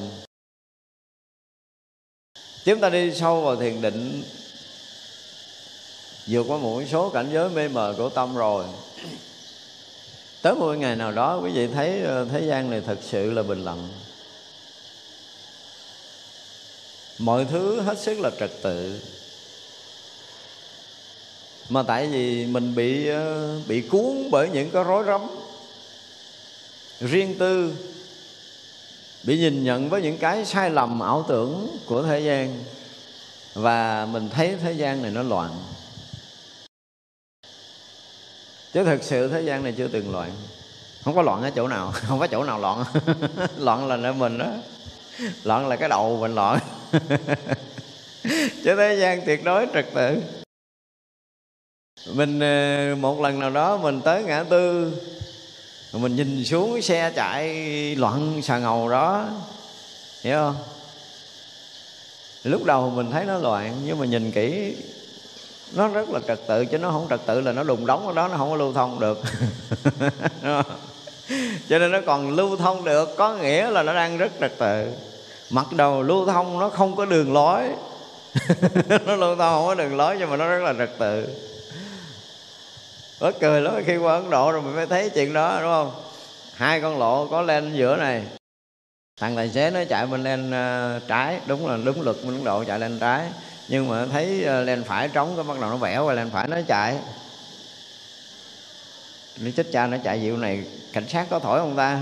Mà tôi thấy nó không, thứ nhất là nó không có thổi, thứ hai là ít thấy tai nạn giao thông và tôi không biết làm sao bên nó hay vậy. Cái lên thuận chiều nó là lẽ bên trái có cái lương chiếu giữa. Mà nó nổi điên lên, cái nó quẹo qua bên phải, nó chạy ngược chiều chơi rồi đó. Tôi thấy là nó chạy ngược chiều là nó chạy loạn. Nhưng mà nó vẫn chạy tới nơi, có nghĩa là nó không có loạn. Nó loạn là nó không có chạy được, đúng không? Nhưng mà nó chạy được, có nghĩa là nó không có loạn ra mình nhìn thấy nhà đường nó lung tung, xe chạy đủ kiểu, đủ chiều mà đứa nào cũng về tới nhà. Là không có loạn. Mình nhìn cái trật tự ở một cái chiều khác nó vui lắm. Anh trật tự anh đừng có theo nguyên tắc đó. Thì mỗi cái nó linh thông và nó đẹp đẽ nhưng mà chính vì là người xưa là phải làm gì nó mới đẹp, làm gì nó mới đúng, làm gì nó mới hay, làm gì nó mới được. Tức là mấy cái khung đó nó đưa ra, nó làm cho xã hội bị loạn bởi những cái khung đó. Khung sáo luôn làm ta bị loạn chứ không phải trật tự. Mới lúc đầu thì thấy nó trật tự. Nhớ chưa? Nhưng mà là con người ta, với cái tính con người ta là không bao giờ bị chung nhốt lâu ngày. Đúng không? Ai cũng thích tự do cho nên đưa khuôn cháo lúc đầu nể anh tôi làm giống anh chơi nhưng mà chơi hồi tôi thấy không sướng. Tôi thích chơi kiểu của tôi là nó thành loạn. Thật ra là ở nơi nào mà vô phải đọc là thanh quy Thứ nhất là thứ này, thứ hai, thứ này, thứ ba, thứ này, thứ tư, thứ này rồi được rồi Tôi cũng thích ở đây cho nên tôi chấp nhận chơi mấy ngày. Nhưng mà qua ngày thứ năm là có chừng á Cái máu nổi loạn là gần như mỗi người đều có không đấy là sự thật thôi. Cho nên mình thấy người nào nổi loạn, mình tức cười thôi, chứ mình cũng không thể giận được là tới lúc mà họ nổi máu, họ lên rồi là họ loạn, chứ họ không bao giờ chấp nhận khung sáo đâu. Anh đừng có nghĩ là anh là là ai đó rồi anh bắt người ta phải làm trúng cái này, người ta phải làm trúng cái kia thì người ta mới thành con người tốt. Xin thưa, không có khung nào tạo ra cái người tốt hết trơn á. Có khung không thể tạo người tốt được đâu. nói vậy mà minh lòng luôn mà rõ ràng nhìn lại đi. Ông đưa ra khung, ông nhắm mắt, ông ngủ rồi ông tưởng tượng ta làm giống chứ xin thưa không có phải đâu, không có ai làm giống hết trơn á, đừng có hiểu lầm. Nể nể trước mặt là người ta làm giống ông cho ông vui chơi vậy thôi, nhưng mà họ là cố tình tạo cái cơ hội để người ta gạt mình. Cho nên nó thiệt á có những cái ờ, những người phật tử thắc mắc nói này, sao mà không thầy mở khóa bác quan trai cho phật tử tu? Tôi nói ở đời họ cực với nhiều khuôn sáo quá, vô chùa bắt họ bị khuôn sáo nữa tôi không muốn tôi muốn tự do. Ăn cơm giờ nào cũng được, ngồi chỗ nào cũng được, thích ngủ chỗ nào cũng được. Lâu lâu đi chùa dục hết mọi cái ra để mình chơi tự do, bữa không đã sao mà bắt người ta phải sáng như vậy, rồi trưa như vậy, chiều như vậy. Mệt lắm tội nghiệp người ta. Cho nên là đó mới về chùa còn tổ chức bán quan trai một hai lần. Nhưng mà sau đó thấy người bộ không phải. Thôi không làm nữa. Chứ đâu phải tôi không biết tổ chức bán quan trai. Nhiều thầy nói mỗi số cái chùa thì vậy mà muốn tổ chức bán quan trai phật tử tu? Tôi nói, tôi thấy tổ chức họ mệt hơn là họ đi không, họ chơi tự do đó là phật tử vô chùa luôn Hương tự do lắm không có chuyện là bị cái gì hết trơn á. Thì, thì mình muốn một ngày để họ sống trong cái cái cái riêng của chính mình để họ được thưởng thức những cái gì mà mình muốn. Đương nhiên là họ không rảnh để đốt cái chùa này rồi mà đốt chắc cũng không cháy đâu. Mình ra cũng không sao đâu rồi mình phải làm sao mà mình thấy được những cái động nó từ đâu, cái khởi nó từ đâu, cái yên nó từ đâu mà thấy một cách đúng đắn rồi á, thì mình không có thể đưa người ta vào khuôn được. Đây là một cái sự thật. Chính họ bị nhiều cái khuôn quá cho nên họ cảm giác bị bế tắc. Bây giờ nhìn lại gia đình tôi nói thiệt, những gia đình truyền thống trời ơi cho đó nó mệt dữ lắm luôn. xin lỗi nha. Không biết xin lỗi ai, nhưng mà mỗi lần tôi vô những cái chỗ truyền thống á, tôi phải nói là tôi rất là khó thở. Tôi nói ngồi rồi uống chưa hết, ly trà xin phép ra ngoài thở, quay vô lại. Cái gì á thì mình không biết cái gì. Nhưng mà mình vô đó là bắt phải ngồi kiểu này nè, phải, thậm chí là bây giờ bưng cái ly trà lên uống nó cũng không được tự do nữa và cái lúc tôi học uống trà thì tôi cũng bị mấy ông thầy phải bưng cái ly làm sao đó, uống cái che làm sao đó. Tôi thấy cũng hay đẹp đó thầy, nhưng mà uống kiểu thầy tôi mệt quá. Nhiều người giải uống trà, nhiều người giải cầm ly đủ thứ hết, vui lắm.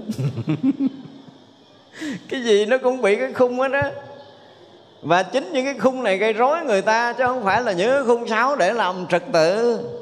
Trật tự là không có khung tôi nói không biết có ngược không biết. Chắc chắn là ngược. Khung nó bóp méo người ta. Và tất cả những khung sáo bóp méo sự thật, có đúng không? Có người ta đang tự do, cái này vô chỗ này là ở đây nó nguyên tắc như vậy nè. Phải như vậy, phải như vậy, được không? Ký tên. Rồi mới cho vô. Không làm vậy là không cho vô tổ chức á. Đúng không? Mà khi vô đó rồi sao? Đương nhiên là cũng có cái hay để mình học. Nhưng mà càng càng đi sâu chừng nào mà càng khung sáo chừng đó để ràng buộc với nhau nhiều hơn là tháo gỡ con người ta, để con người ta có một cái cái gì đó tự do. Chứ mà nhất là con người với con người với nhau mà không có tôn trọng cái chân trời riêng của người ta thì thiệt là mình không biết là ai. Làm bạn nhau thì mày cũng phải như vậy, đúng không? Rồi tới cái tình cảm khác là cũng phải như vậy rồi cha mẹ thì con phải như vậy con phải đối cha mẹ như vậy. Thì những nguyên tắc đạo đức những cái này cái kia được đặt ra. Thì nghe cái từ chữ nó là hay nhưng mà thực sự có những cái gia đình rất là đạo đức như đứa con nên không? Những người không có dạy gì con hết á, nhưng mà cái bản chất nó tốt lớn lên nó cũng sẽ tốt. Đương nhiên là sự ảnh hưởng của xã hội nó ảnh hưởng một phần. Nhưng mà tôi nói tôi nhìn sâu hơn về nhân quả của họ của cái đời đó thì nó là một cái cái gốc cái nhân quả nó là cái gốc.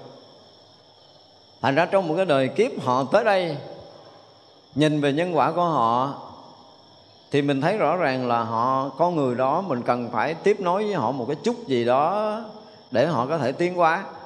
Được thì mình làm, còn không thì cứ để yên cho họ đi. Đừng có cố công mà sửa thực sự sửa là họ sửa bên ngoài thôi. Chứ còn ờ, bắt họ sửa trong cội rễ hả, khó lắm muốn thay đổi một cái việc làm sai của một người thôi, thì thưa với quý vị là họ không thoát khỏi cái nghiệp đó, quý vị sửa không được. Mình phải dùng cái lực gì nó thật lớn để mà họ thấy rằng cái cái này là lỗi. Thì họ tự thức tỉnh để họ bước ra. Thì đó là một cái lực mà khi muốn chuyển hóa thành ra khi mà chúng ta học á, nhất là học đạo á, mà chúng ta học những người ờ, đã chuyển hóa thì những cái nội lực chuyển hóa của họ họ tác động vào tâm của mình. Đương nhiên là chúng ta nghe lời nói rất là bình thường, nhưng mà đó là những lời nói đầy nội lực để chuyển hóa. Thì chúng ta được tác động bởi cái lực tâm đó đó. Và mình tự động mình thay đổi mình không hay. Nó có một cái điều rất là lạ, có những người nghe giảng chơi bình thường thôi mà cuộc đời họ thay đổi những người hả, theo học ở ông chùa luôn, không thay đổi miếng nào, còn hư hơn. Thì bây giờ mình phải nói làm sao? Nói làm sao? Dạy thì gần như cái gì cũng dạy, gần như là chi tiết cử đi, đứng ngồi nằm, ăn uống, ngủ, thức cái gì là không có sót miếng nào hết, mà hư, họ vẫn vẫn hư à. Thì vậy nói khuôn sáo làm thành người ta sao?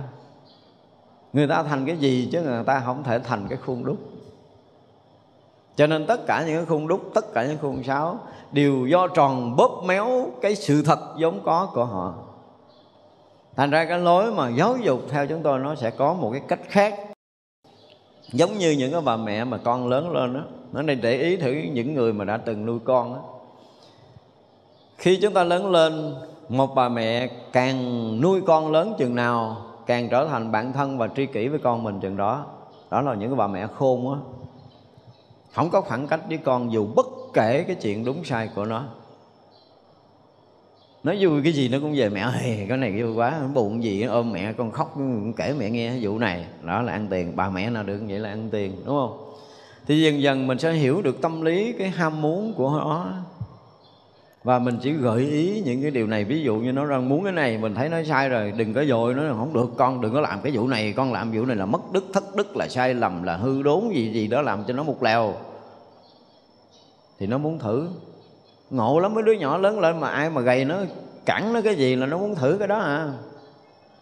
Nhưng mà nếu mình khéo mà nói cái này không bằng cái này nè con. Kinh nghiệm của má cái này ngon hơn. Muốn nghe không? Muốn làm không?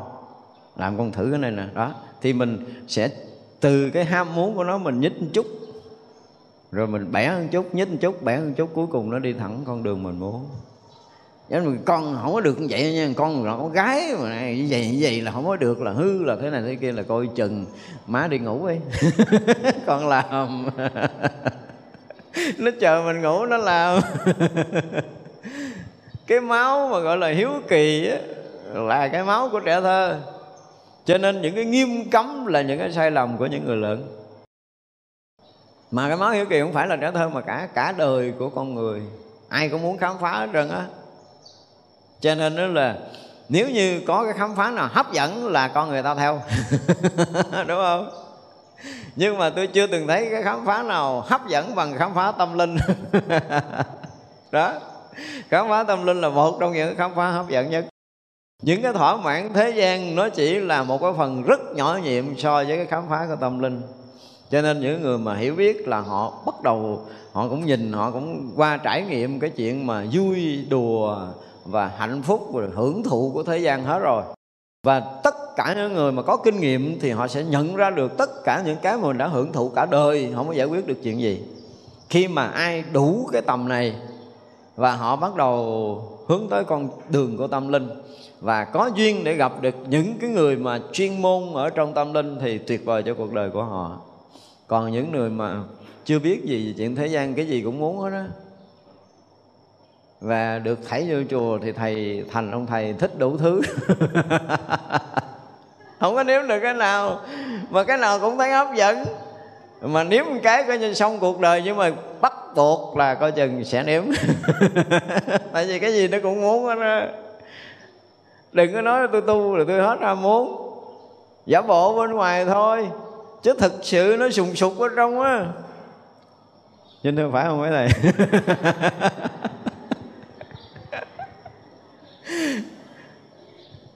Chính mấy ông thầy chết nhát mới chạy vô chùa.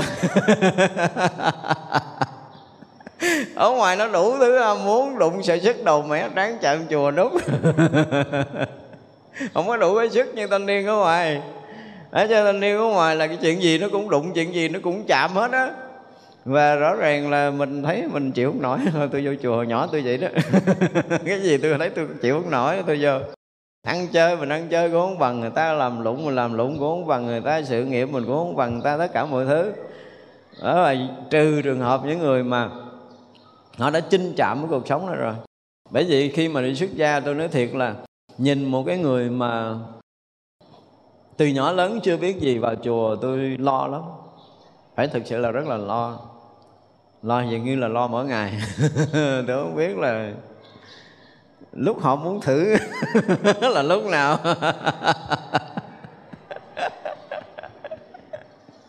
Đấy là thực tế thực tế cuộc sống rồi.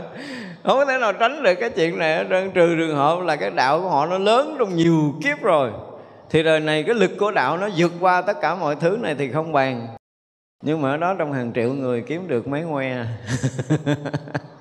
ra cái số chúng mình à, gọi là chưa tới hàng triệu, mà chưa có ngoe nào thì mình biết rằng nó chưa có tới.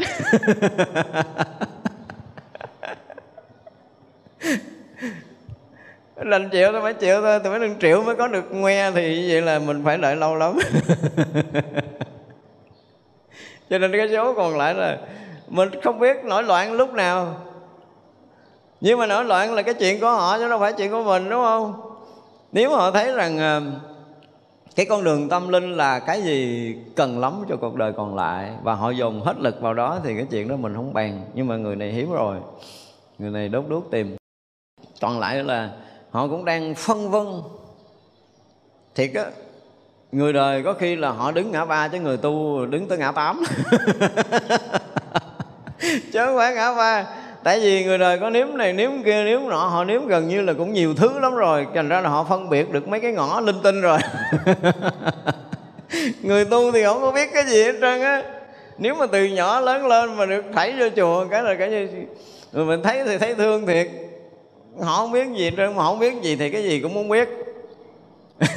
Đúng không? Cho chính cái người ta đi tìm hiểu, tức là tìm cái gì mình chưa hiểu, tìm gì mình chưa biết thì đó cũng là cái cái gì?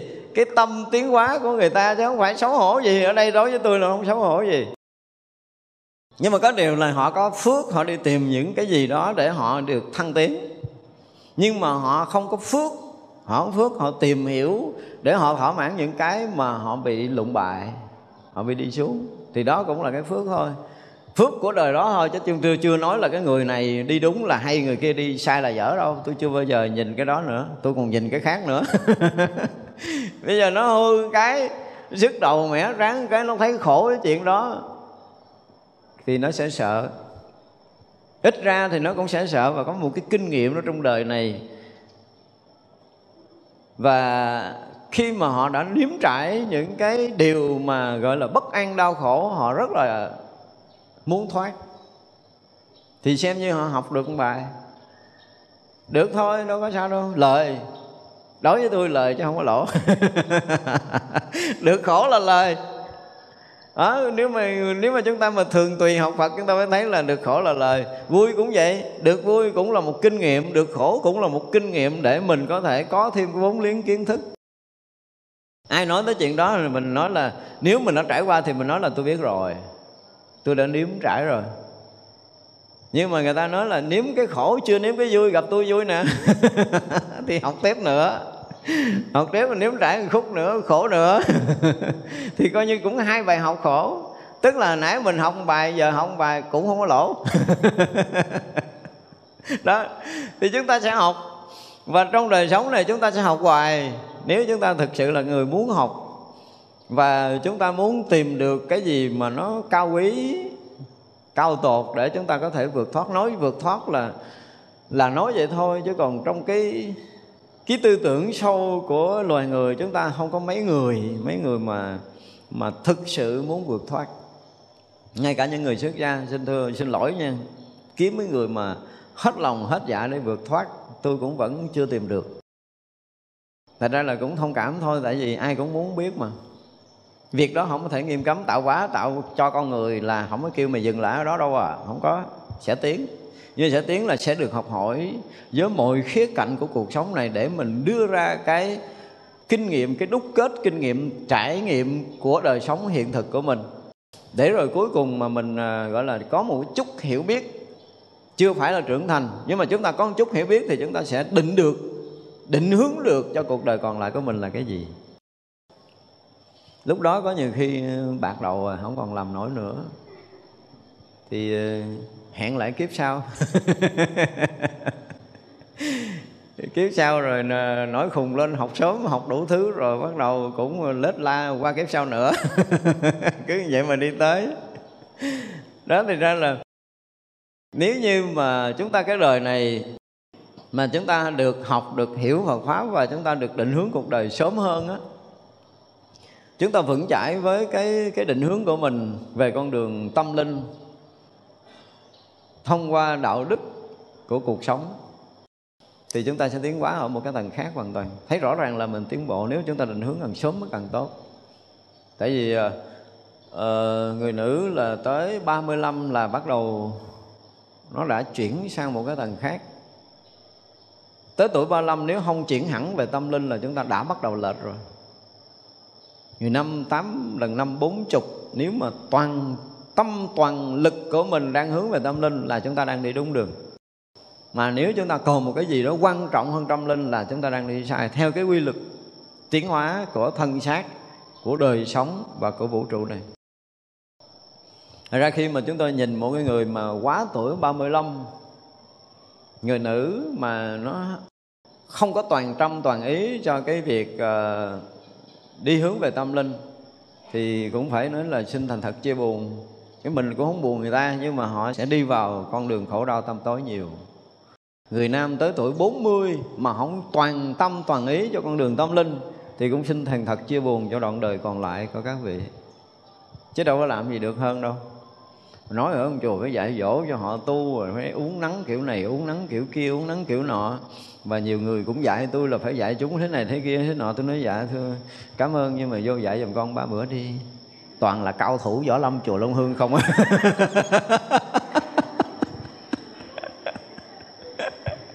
Này, tôi mới nói thiệt, anh đừng có đứng ngoài nói vô đây nè. Vô đây sống ba ngày với mấy sư tôi đi, rồi mấy người sẽ biết. Cao thủ không à không phải người phàm.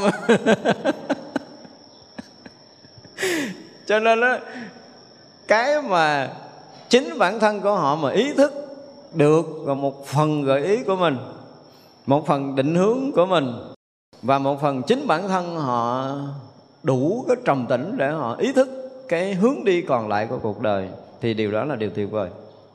Nhưng mà người này tôi cũng vẫn chưa gặp. Bởi vậy mới ngồi mà nói chuyện giống như là bắn bổng giữa hư không thì nhiều nhưng mà thực tế á, trong những cái việc mà sinh hoạt đời sống, tôi vẫn ngắm nhìn từng người từng người từng người để tôi coi coi là họ đã đã gom cái hướng đi của họ lại thành một mối chưa? Thì ờ, vẫn chưa thấy, cũng còn nhiều mối quá. Tôi thấy còn nhiều mối. Mà nếu như mà mình nhiều mối quá thì mình sẽ nhiều cái rối. Và cuối cùng cuộc đời mình cũng không còn, không có không có được cái gì cái được của mình nó không phải là được danh, được phận, được ăn no, mặc đẹp, được sống sung sướng, mà cái được của mình là đời sống tâm linh mình mỗi ngày như thế nào, đó là cái được. Cái đánh giá đó là cái đánh giá thật của mình. Khi xảy ra một chuyện mình bị bất an nhiều hay là ít so với trước đây, đúng không? Khi xảy ra một chuyện mình có thể tha thứ, bao dung, yêu thương và có thể che chở, dạy dỗ họ tiếp tục nổi hay là không? Đó là việc của mình. Thì đó, đánh giá được cái mức độ tâm linh chúng ta tiến hóa hay không. Còn bây giờ là giận người cũng giận như cũ. Cuối cùng thì cũng u như kỹ có khác gì đâu. Ganh tị thì cũng còn nguyên. Và tham lam thì chưa có bớt. Rõ ràng khi mình ngồi lại mình vẫn rối rắm như một người chưa từng tu ngày nào, thì mình nên biết là mình ờ, không có tu thay đổi hình thức thôi. Mặc áo khác người ta cạo đầu trọc trọc chơi cho nó vui. Chứ còn tu là cái chuyện khác. Tu là một chuyện hoàn toàn khác. Đây là cái ngày đầu hoặc là một năm đầu mà chúng ta chưa có kiến thức, kiến thức về cái việc tu hành chúng ta chưa ý thức về cuộc đời của mình. Và chúng ta chưa có cái định hướng cho đạo lý còn lại của mình. Rất là hoang mang. Tôi chấp nhận các vị có thể hoang mang trong 6 tháng đầu tiên khi quý vị bước vào chùa nhưng mà từ 6 tháng cho tới 6 tháng trở một năm á, thì cái cái vừa sinh lý vừa tâm lý nó sẽ ổn định lại. Nếu chúng ta làm đúng tất cả mọi cái thì sinh lý và tâm lý bắt đầu ổn định lại. Và cái định hướng cho cái việc tu chúng ta sẽ tốt hơn. Cho nên nhiều khi là tôi nói là tôi rất là là nghiêm khắc với những cái sai trái của một người sống ở trong chùa từ một năm trở lên. Và ba năm thì lại là càng nghiêm khắc nữa họ mới thì không tính đi tâm sinh lý, xáo trộn, họ có những sai lầm, họ có những định hướng lệch lạc, đời sống họ nó linh tinh thì chuyện đó mình không bàn. Nhưng mà khi mà nhìn mọi người mà đã ở trong cái môi trường tu tập mà từ một năm cho tới ba năm mà không có thay đổi mà còn rối rắm nữa thì phải dùng cái từ là xin chia buồn. Chứ thua rồi đó. Từ một năm tới ba năm mà không thay đổi được, không có một định hướng rõ ràng và không có một sự quyết tâm để đi đến tận nơi như Đức Phật dạy là mình thua rồi. Từ ba năm trở lại sau là hết cứu. Tôi xem là hết cứu. Thành ra mọi người khi mà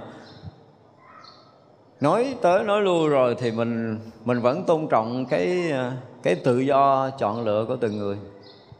Thậm chí là tôi cũng biết rất rõ ràng là người này đang uh, Ờ, có tình cảm với người kia, rồi ờ, nhắn tin qua lại, rồi tình cảm càng lúc càng đậm, rồi là thậm chí là yêu đương với nhau.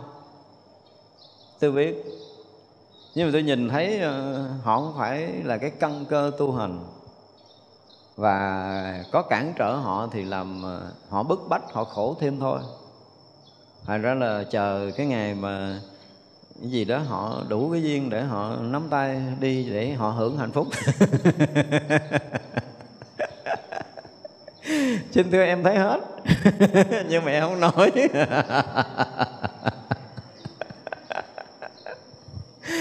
Tại mình quán sâu trong cái căn cơ của họ trong đời này á, quý vị thấy là họ không thể nào khác hơn được. Thì tôi sẽ không bao giờ đụng tới đương nhiên là chấp cánh cho họ thì mình không chấp cánh, nhưng mình không muốn không muốn đụng chạm mít lòng đụng gì chứ đụng đó mít lòng lắm á, phải đúng không? Đụng cái vụ đó mít lòng lắm. Em biết cái vụ đó cho nên em không dám đụng vô.